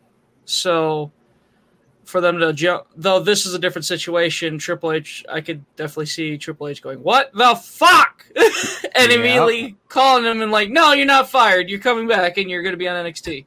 Uh, I could totally see that. that's a whole different situation in that case. Um, but I am totally for Joe wrestling if he's cleared and if he gets hurt, oh, it's it was the same with Bryan once he was cleared. If he gets hurt one more time, then that's probably it. But uh, Bryan's been fine. Uh, if anything, I don't recall him getting injured other than like a slight injury. I don't remember. I, I can't remember. Uh, my I don't think it was. foggy. Yeah, I don't think it was much of anything. Okay, so it, the same is going to go for Joe, and I'm I, I fully endorse it. so if he wants to do it, let him do it. And if you want to clear him, clear him. If the doctors are saying he'll be fine, so be it. Do it. Well said. Um, uh, we're going to move on to our next topic. You are the leader with this one. What is in your hand? Oh, this is a wooden teether I'm working on. That was my dog bone at first. Oh my god, I didn't know what that rabbit. was. Very nice. Very nice. You're doing a good job, but still a fucking ridiculous request. It is a little odd. Hey, you know what? Make make that money, right? They're paying well. Yeah. Hey, it's fiber in All your diet. Not my foot. The bone. Uh, it's wood. I, it's, oh my god. Yeah, it's it's wood. Mm. It's gonna be I a love wood, wood. a wood out it. baby teething. Oh my god! I think we're in two different categories. That's what they want. That's what they want. They want wood. That's what you want. Uh, let me start off the next round with God you, damn but Moondog. Christian Cage is the new Impact World Champion. Um, you knew that Impact was going to want their World Championship back. I mean, it just makes sense. Are you surprised that it was Christian um, and not somebody else, like maybe um, a Sami Callihan, or it wasn't a Rich Swann who got a rematch with Kenny, but it was Christian? Yeah, a little bit. I mean, I like Christian Cage, obviously, but they they should have went with the one of their wrestlers, somebody Right. who's actually on their roster. That would have made better sense. Just makes them look stronger. It's our belt on one of our wrestlers on Right. our show. Correct. It would make better sense. Now, Christian Cage was with Impact. Mhm. Well, yeah, it was Impact at that time when he got traded to Dixie Carter because they both like cats, which makes my head hurt a little bit too. But well, that's what happened. She wanted him in the trade because he likes cats, and so does she. Right? Mm-hmm. Yeah, that's it. Google it. Hey, no, I have. No, No, I'm he's not. right. He's he's right. Fucking Cats. right, I'm right. Just a one night trade, but yes, it, Right. it is happened. and the other side of that deal was Ric Flair. That's right. So they, they would have been better off putting it on somebody on their own roster as Right. opposed to Christian Cage. But I can see making a little bit of sense if they if they play it off as as the legend type of thing. Right. It, it can work. It's probably not the smartest booking though, honestly. Unless you bring them over, have them do a couple matches, then drop the belt to Sami or Rich Swann or something or like that. Moose or really anybody. I mean, there's a lot of guys that could have had an opportunity. It just didn't end up happening. So Christian Cage is, and I guess from a lot of people's perspective, yes, Christian is a WWE guy, but very close second, he's an Impact guy, and a lot of people remember him from Impact. Like Kurt Angle was a WWE guy, but he had a hell of a run, and I would even argue a better run in Impact or TNA than he did in WWE. And That's just my take. It was a longer run longer. too. It was. I agree. Let's go throw it over to Anton. Christian Cage, what's your thoughts? I mean, he's not. He's kind of like a Switzerland pick, if you know what I mean. You can't go wrong, Yeah. but it's it's a very safe Yeah, pick. no. That's a fucking fantastic way to look at it, Freland. Holy shit. Um, I, like I said, I loved that match. I, I fucking loved that match. That was a great way to debut a show. That fucking kill switch onto the chair was beautiful. Excellent. That Yep. shit looked like yeah, that shit looked like it fucking hurt. That was awesome. Loved it. Lo- you know, loved every bit of that to be honest. So like I said, I think that's the best Kenny match I've ever actually watched. So yeah, besides the ridiculous Japanese shit. So is what it is. It's Switzerland. It's a good way to meet middle ground. You know, possibly, you know, when Christian drops it in Impact, you know, whoever he drops it to, hopefully gets more eyeballs there. Like I get what they're doing. So is what it is. He was there. The fucking trade with the cat is ridiculous, but yeah, Bud is entirely right on that. WWE wanted Ric Flair for the Hall of Fame for the Horsemen. They Bruce called and was like, "Can we get a trade? Can we work out a deal? Whatever." They said, "Not The Rock, not Cena, and Taker wasn't included in that." It was like, "Not The Rock, not Cena, not Shawn Michaels." It was a handful of fucking people. Dixie wanted Ric Flair because, or not Ric Flair, but Christian because of the fucking cats and shit, and because he was their champion at one point, which is fucking ridiculous. But yeah, he's got history, so meh, meh. It's not happy about it, not sad about it. It- like I, don't- you know, It's it just is there. what it is. I like to see how. Yeah, I want to see how the rest of the story goes. You know, it's he's the Terry Funk. He- he- you know, he's in that fucking Terry Funk role, man. He's there to get people over, and I like it because he's giving fucking back. So I'm not, no matter what he does, I'm not fucking mad. Like that's why I'm like, I don't really, ha- you know, I don't really have an opinion. I'm not, you know, nothing he does is bad. I'm not, not upset about it. Touche. Renegade. Uh, Christian Cage. How you feel about Christian? Um, and I think this also goes a little bit deeper into how do we feel about these AEW rankings? Um, I feel like sometimes the rankings, I know that plays into the long term booking. Um, I, I don't know. I, I just feel like this was a situation of Impact wanted their championship back. We needed to find a way to do it. He's with us, but yet he's a legacy guy with you guys. It seems to be a good fit. Let's go ahead and do it. We'll put him on loan for you guys for a while and take it from there. What's your take? I, that makes a lot of sense to do that. Uh, I do like Christian, and, and I'm okay with that win. A lot of that has to do with my my personal views on the AEW roster as a whole. Um, but yeah, I mean, it, makes a lot of sense. I'm uh, and I'm cool with that. I like Christian, uh, so you know, good for him. And see where that goes. Let's go ahead and throw it over to Craven. Um, I don't know. This is the one topic that I don't necessarily have a feeling on one way or the other. Kind of like Anton and I were talking. It's it's very neutral. It's a very safe pick. Um, but Moose, Rich Swann, Sami Callihan. you have to think that, my God, why are we not trying to give one of these younger up and coming guys? Because that's what Impact has to look at as far as the future of the company. Is it going to be Christian who then passes it on to one of those guys? Is that kind of the maybe the thought process, or what's your take on this whole thing? It, it's it makes sense only in the fact that he is part of their lineage uh, when he originally joined uh, TNA, when it was TNA, um, that was like getting to the height of my fandom with TNA because I was a big fan back then of that. And him winning the NWA World Heavyweight title, uh, you know, great, great moment and all that. And he brought some star power to them.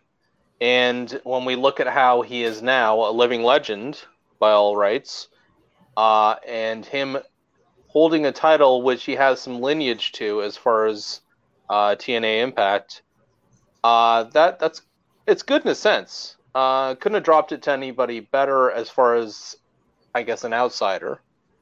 But when he goes to Impact to defend that title, I know he's supposed to be going against Brian Myers. I can't see Brian Myers holding the title. I'm sorry.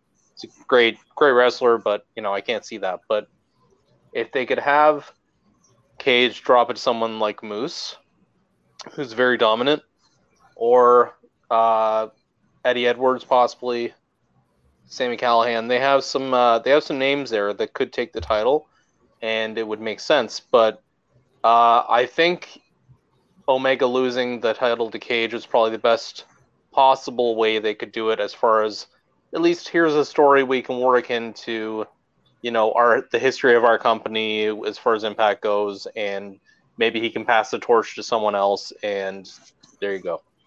I like it, Moondog. Um, when it comes to you know dropping belts and whatnot, there obviously has to be some reason behind it. I mean, it has to motivate something else. Do you feel like Christian Cage is going to be able to motivate and, and be that driving force that kind of projects the future or the direction of Impact Wrestling, meaning get the title on someone else? Do you see him as a transitional champion, or do you think he's going to hold that for a while? It could go either way. I, I th- fucking Liam just stole my entire thoughts. It was like he was reading my mind. Um, hmm. it, it's I, I like legit the lineage, the the freaking um this his run like it sucks because Christian himself doesn't really like he never really not that he I don't think he disses it, but like he never really holds his TNA run as high as of regard as uh, fans do. Because fans think about Christian's TNA run and Kurt Angle's TNA run, Jeff Hardy's TNA run, and think about how fucking underrated they all are.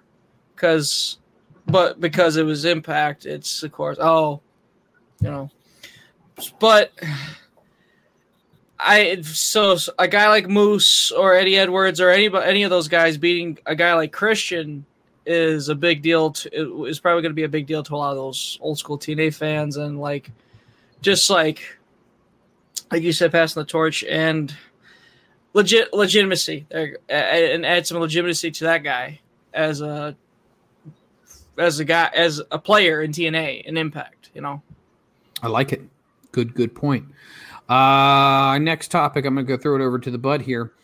This is kind of interesting. Uh, during the pandemic, uh, evidently USA Network told WWE that they only had so many, and I believe it was three or four uh, dates that you were allowed to be preempted, meaning you know pre-record your show and air it. But now um, WWE is going back to taping NXT. I heard USA Network isn't really, you know, happy about that.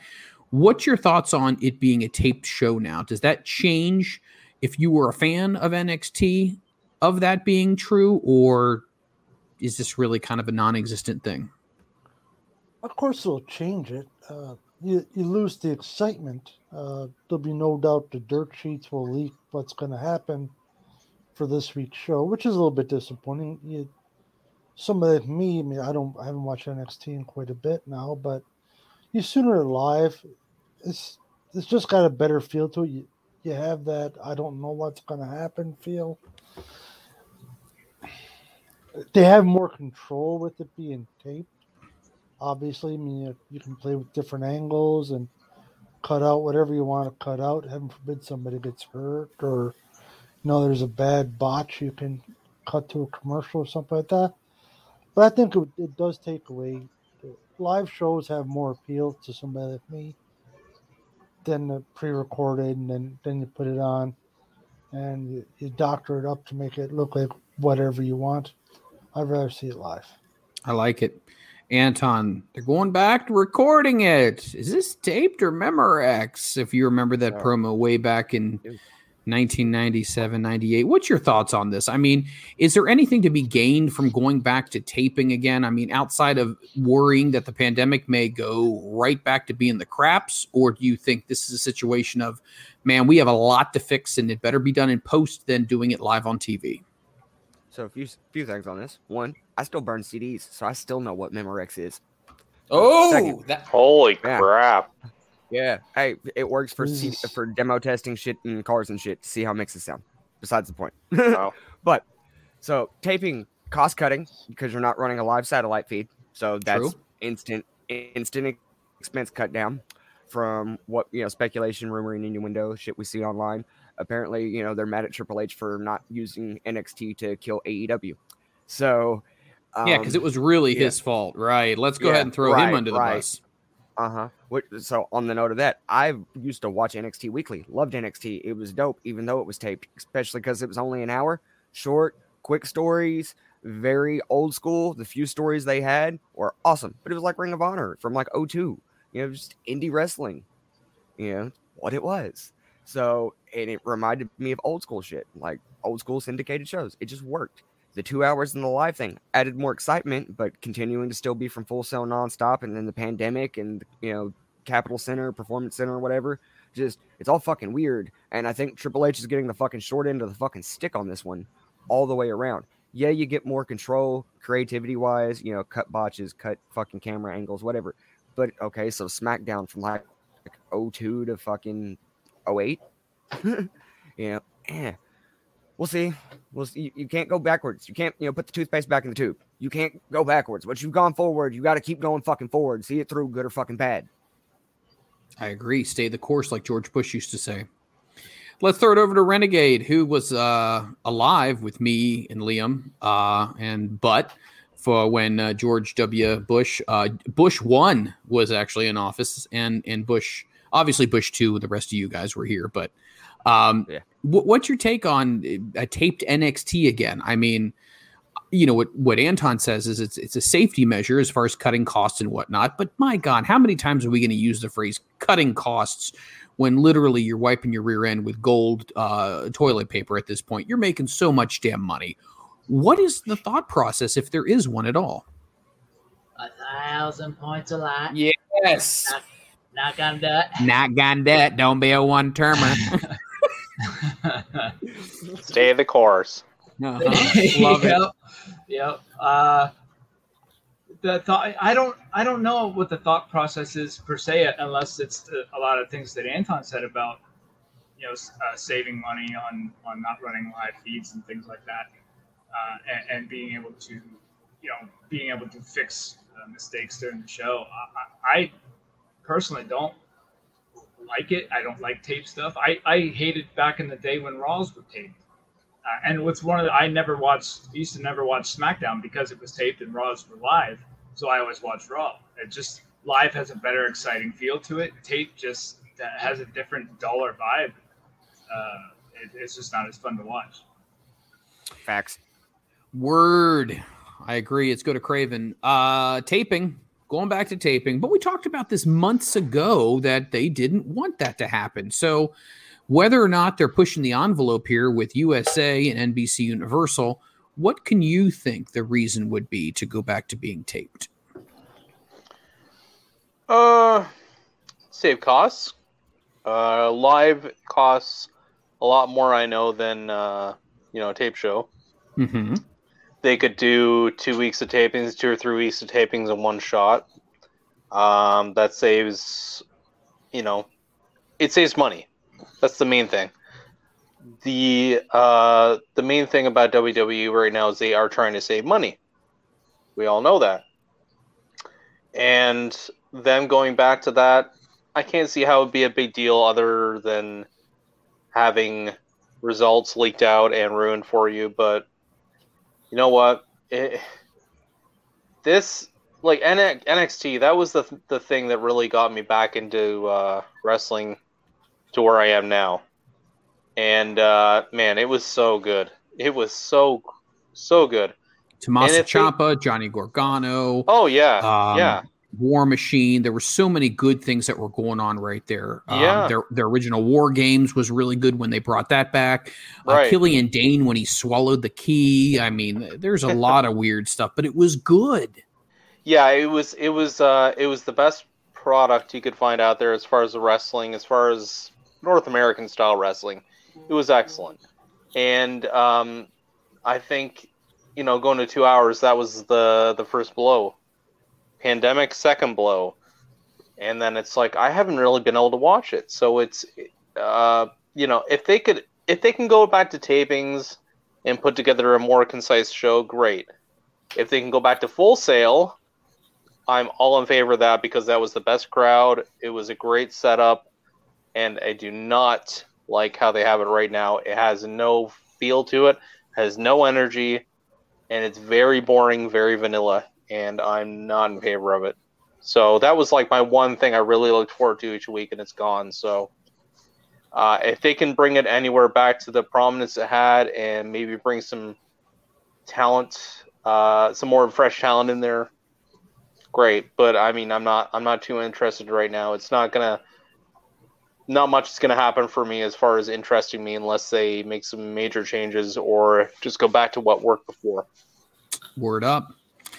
So Word. once again, if you're not six foot and you're not over 200 and some odd pounds and you're a midget, which I don't even think is even politically correct, but that was in the memo. Uh, that's what they want now in NXT. Now, wait a minute. When we say what they want, there is no they. I think that's very interesting when WWE releases a statement. It's not a they, unless it's one guy, me, myself, and I, and there's a split personality, and you have a conversation going on inside your head. Yes, then maybe. But NXT going back to taping shows. I'm sure this is not a, a Triple H, Shawn Michaels decision. This is the old man again. What's your take on this? Oh, I think it's the old man. It's the dickhead. Um, Nick Khan. It's probably him. It's probably him uh, doing it because he's the financial guy, saving costs. Uh, which, like you said, what? Why? How much? How much cost do you need? how much money? There's nothing wrong with I saving agree. money. There's nothing wrong with uh, that shit. But Jesus, I know. um, eh, so it NXT in general is going to be different. It's going to be weird because it's they fire a lot of guys, and most likely Vince is probably going to have more control of it. And rumor has it he wants to make it more like how OVW used to be, which is all fine. I get his thinking, but you might as well have just launched another kind of NXT kind of thing because NXT now is held up in such high regard, which I argue it's not as high as it was before AEW. When AEW showed up, suddenly a lot of people's interests were like, oh, an actual alternative as opposed to an, an alternative within. I agree. Uh, WWE. WWE World, yes. Yeah. So, uh, because I sure as hell stopped watching. Like, I may have watched the first episode of uh when they went to USA, and then after that, I was like, all right, back to AEW, and then I would catch an, an NXT match here or there, and then if uh, uh, if uh, it was a a blue moon and that guy's ass cheeks pointing left, I'll uh, I, I'll watch NXT UK or a match from there. What the fuck? If you if you think uh, as much as I love as much as I love the guys on NXT UK, Okay, well, that, well, hold on. That brings up a really good point. Why are they not airing NXT UK on USA Network? I mean, if you really want to put something else, it's too niche. Because it sucks and nobody cares. It's well, not that it sucks. It's, It's good, different. It's but no one different. talks about it. like, here's the thing: there's no. It's like it uh, doesn't it's- exist. It's it's kind of like Impact before uh, the AEW relationship. It's great, but there's nothing like sizzling it. There's all steak and no sizzle. Like there's, I can't think of the word, but pizzazz, spice. I There's guess no substance. There's no substance. there's no substance. Like there's something missing. That's so it's great, but there's no actual story. There's no actual reason for you to invest. Exactly. Walter and Dragunov, uh, a feud from Yes. the, Euro- the European scene, finally was on NXT UK. That in itself should have been a bigger deal than it actually than it was perceived by WWE. Well, not WWE fans, but like fans in general, because like, holy shit, we're getting it on WWE's television. And They're doing it again, I think. I I would. No, they are. I'm pretty sure they're doing it at something like Takeover or something. Oh fuck yeah! And that's There another thing. go. The takeovers were like Oh, they were huge. Yeah, They're like. They were great. They were supposed, by the sounds of it, before pandemic, with all those alleged NXT uh, promotions like NXT Asia, whatever that would have been. Um, even though that probably would have gutted the Japan scene, which would have made me cry inside. Um, like, i- imagine like you have all these all these like territories, and then Takeover is the supercard where all of them come in and Mhm. have Makes that sense. supercard. All their Yeah. titles are on the line and shit like that.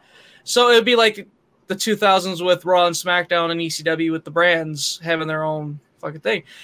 It's it's funny because like I'm actually getting excited at the thought of that happening, but it didn't, and I don't think it's ever going to at this point because it's Yeah. too late and COVID is a bitch, and I I, I don't know if that NXT Asia thing is going to happen. eh, eh, by this point, no one. I don't think anyone's going to care as much It's as they probably would have a year ago. Is it just it's me, tough. or it, it doesn't? I mean, if they threw in like you have NXT UK, NXT Asia, NXT Ireland, or, or I don't know, whatever, uh, NXT Africa, it, it feels like they're throwing up Bixby's, coffee, Tim Hortons. Oh, we're gonna have a, uh NXT Tim Horton over here.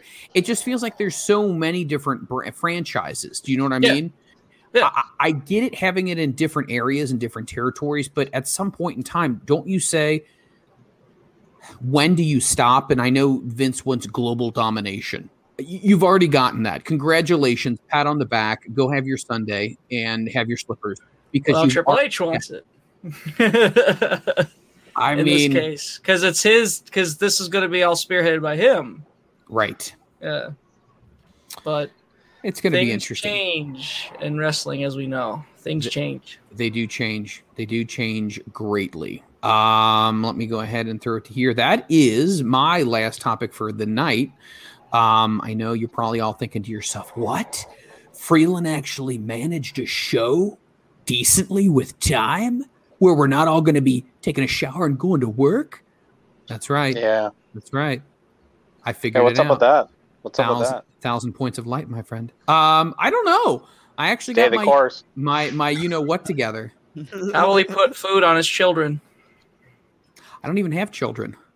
Food And, on uh, That was, an, that was a children, what the that was a? George Bush quote. Oh yeah, well, George Bush exactly. I hate to say this, but he was not the sharpest knife in the drawer. I mean, he uh, True. He was a dumbass. He was kind. do you know what's really Which funny? If we're going to talk politics both of real them? quick, Here they we go. the hold on, just really quick. This is humorous. This is humorous, not to get into You argument. Morris? Do you know that George Herbert Walker Bush and Barbara all felt that Jeb was the be all end all. He was the smart one, the intelligent one. He was going to be the one in the family that was going to take the presidency after their father. And uh Does it take a lot to be a smart one in that family? Uh Then he fucked up in Florida, Apparently didn't not. he? with, with the 2000 Yeah. election. Oh God. My work boots are smarter than them. Wow. Um, I do want to say this as well. I do want to say this. Happy birthday, Mikey Starks. You're a good dude. Thank you so much for supporting our show over the years. Um, we very much appreciate that. This one is for you, my friend. So I hope you enjoy yourself. birthday. Hope you had a great birthday. Um, all that It's stuff. Thank you. Well, so he might have celebrated ahead of the early. curve. We, we, we are. Yeah, we're ahead of the curve. Well, whenever you whenever you celebrate it, by all means, uh, have a wonderful one, and uh, just know that we support you. So, with that being said, um, ba, ba, ba, ba, ba, anything else anybody wants to say, just randomly, real quick, before we go to the plugs? Uh, The can I just say one? in training? Yes, Floor, who wants to go first? No, go ahead, Anton. Go ahead. I was gonna say the superhero in training wannabe shit that they're doing with Nikki Cross and her getting booed is apparently not going well. And to, again, when I see it, all I can think of is Rosie. From, Rosie. you know, yeah, you know, Rosie and the Hurricane, the superhero in training. You know, the shit. That's, Yep. So like, I can't. It's a PG version of that with a woman. That's all. That's all I see. And I, I've seen this before, and this is not as good. I loved Nikki as she was. And yeah, what's old is new again, fresh paint of coat, however you want to fucking word it, look at it. But that, again, I see what I see. And I can't unsee it. If I want to go watch Hurricane and Rosie, I have the network. I'll go watch fucking Hurricane and Rosie. I'm sorry. Why would you want to do that? Yeah, why would you put it's funny, I yourself love- through that, my friend? I like the Oh, that- hurricane. Yeah, I- if I you. do too. That If shit's I ever- funny. It's funny. if I ever got captured by somebody and they held me hostage, I mean, there's not many things that would make me squeal. Waterboarding, maybe, uh, but making me watch uh, WWE, uh, I would definitely squeal. I'll give you my bank account, the whole nine yards. That would definitely no, like make I'll watch blood the come old out of my shit. eye. I'll watch the old shit. That's not torture. If you make me watch new shit, I'll probably cry. Uh, Craven, what's your thoughts? You said you wouldn't have the floor. Uh, I just wanted to make a point uh, with the Keith Lee thing that came out this week. He made a YouTube video explaining to everybody what's been going on, and it's kind of it, it goes to my point about how you can't speculate. You need to look at facts. And the guy went through a shitload of problems. He was close to death, and people are speculating all sorts of shit like he's unhappy his girlfriend gave him COVID, all that shit. I'm it, it just it reinforces my point that you need to have all the facts before you start making stupid fucking statements and doing clickbait. And the guy, you know, he's been through a lot. And if if nobody knows what I'm talking about, he put up a YouTube video explaining basically what happened and that he had uh, an inflammation of his heart basically from when he got COVID, and uh, it fucked him up so much where he couldn't have an accelerated heartbeat because it could kill him. And certain people, you know, tried to make the story about, oh well, he's not happy because they jobbed him out and stuff like that. It's important that everybody just kind of leaves things alone until they actually know the full story, and I fully endorse that. And I don't think enough people do that these days. Enough of the clickbait let's just wait until we get the full story from people, especially when it's uh, to do with their lives and uh, what's important to them. Well said. Oh yeah. Very well said. Let's go to But. Uh, but where can people follow you if you'd like to continue this conversation on social media or they'd like to hit you up with some of your woodworking projects? Because obviously uh, you are a, a man of the wood. Uh, tell us all about that. Uh, uh, Gotnoof2291 on Twitter. Uh, yeah, hit me up if you want to talk a little bit of wrestling or got woodworking questions or you need something made that's not stupid, let me know. Uh, don't ask me about fixing fucking stoves, though. It's a touchy subject right now. Uh, we will stay away from all the questions about ranges, but I feel like you could be the next host of this old house. I really do. The hair looks good. The beard looks good, my friend. You're ready. You're a primetime player, my friend.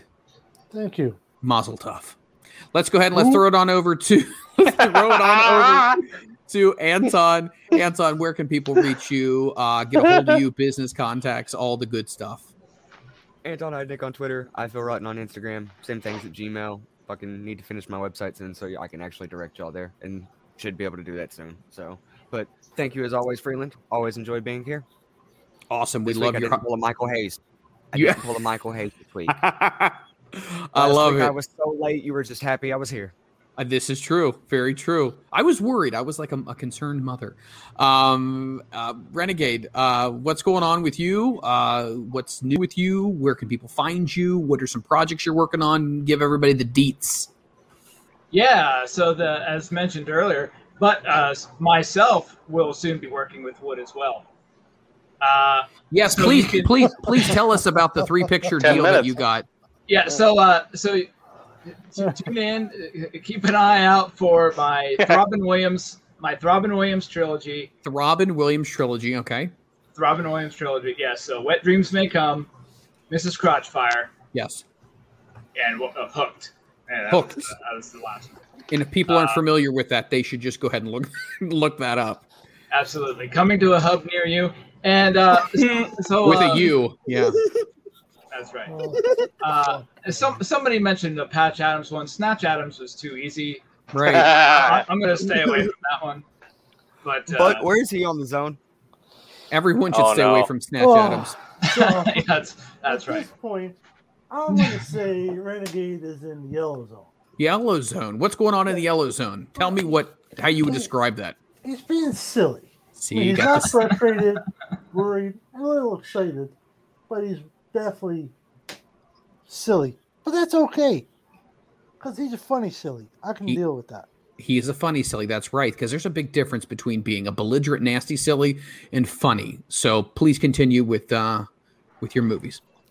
Yeah, so uh, so that's to start out. Uh, so we'll we'll be we'll be expanding in the future depending on how how. Bet Uh, you're going to be short films. Well, But um, I, I I'm actually I'm actually submitting my my earlier one where I'm uh, it, it's it is it is a short. It's kind of like an entry video to see if there's some interest there. It's uh it'll be I'll be starring as Nicolas Cage in Done in 60 Seconds. Done in Uh, 60 seconds. Wow. It's an entry film, hey? yeah, it, it's an exit and entry Oh. film there. Oh, yeah, we're getting fucking canceled. so uh yeah so we'll see i got some other ideas going there might be a tom spank series uh, Nice. down the road so we'll see where this goes I like it. Where can people find you on social media?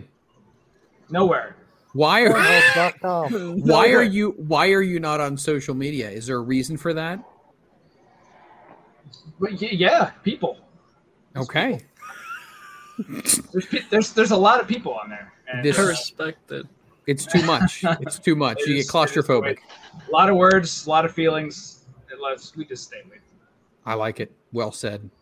Uh oh geez. Man, that's a shot. Hey Crave. going What's on? uh what where can people find you? What are some You're things hired. that are yeah, yeah. You're hired. Thank you. Oh my God, Thank you.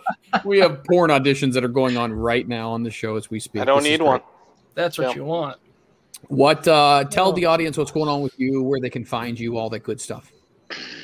Savage Liam on Twitter, Savage Liam 1978 on Instagram, and search Liam Savage on YouTube. Uh, got some more music videos up this week, Why and is there I'm no going. country music? Yeah, because that's shit.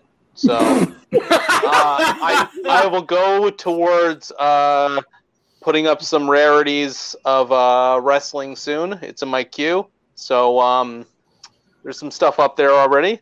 Uh, some people have told me about their uh, watching the Cyber Slam Q and A's from ECW Nice. that I have up there. So lots to look at, everybody, and uh, yeah, Nice. Like it. Yeah. Well done. Well done.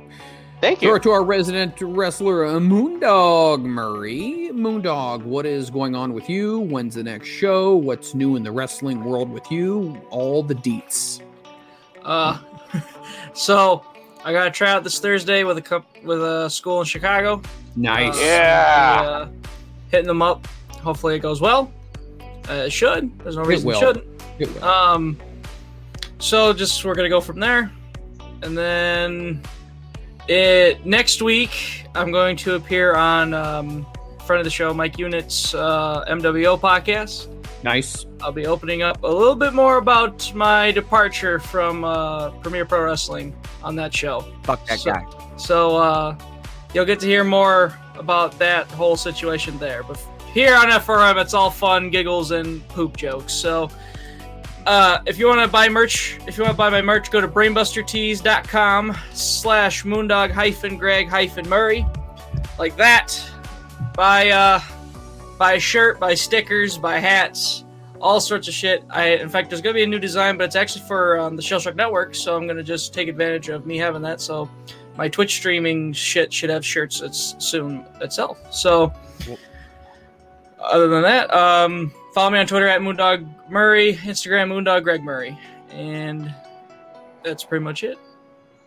When I say fuck that guy, I don't mean Mike Unit. I mean the dude from your old school. Oh, I know, Fuck I that know. guy. I I, no, I wanted to throw that out there. Don't want it to be misinterpreted that I'm saying fuck Mike on air. I'm saying fuck the Nah, guy fuck. from your old company from based on what you sent me sent the group chat. Fuck that guy. Fuck that guy so hard. There you go. I mean, hey, you made your point. Hey, that's You'll Fuck hear 'em. all about it next week Fuck on 'em. MWO. find out all about it. Sandpaper finish, no lube. Like Oh Jesus! shit. Oh Jesus! For Yeah. the Fuck him, butt, this guy. for Anton, for Moondog Greg Murray, for Craven Warhead. Fuck 'em. Uh, yep, already in the green zone. For Renegade, who does not want to be reached out for any reason whatsoever. Just tune in and listen to him. If you literally Uh-huh. send him mail, he will throw it away. I Oh. am Mike Freland. It has been so much fun. And as always, we thank you so much for taking a part of your Tuesday evening to join with this wonderful group of people as we talk about wrestling. But that's going to do it. We'll catch you next week on Front Row Material.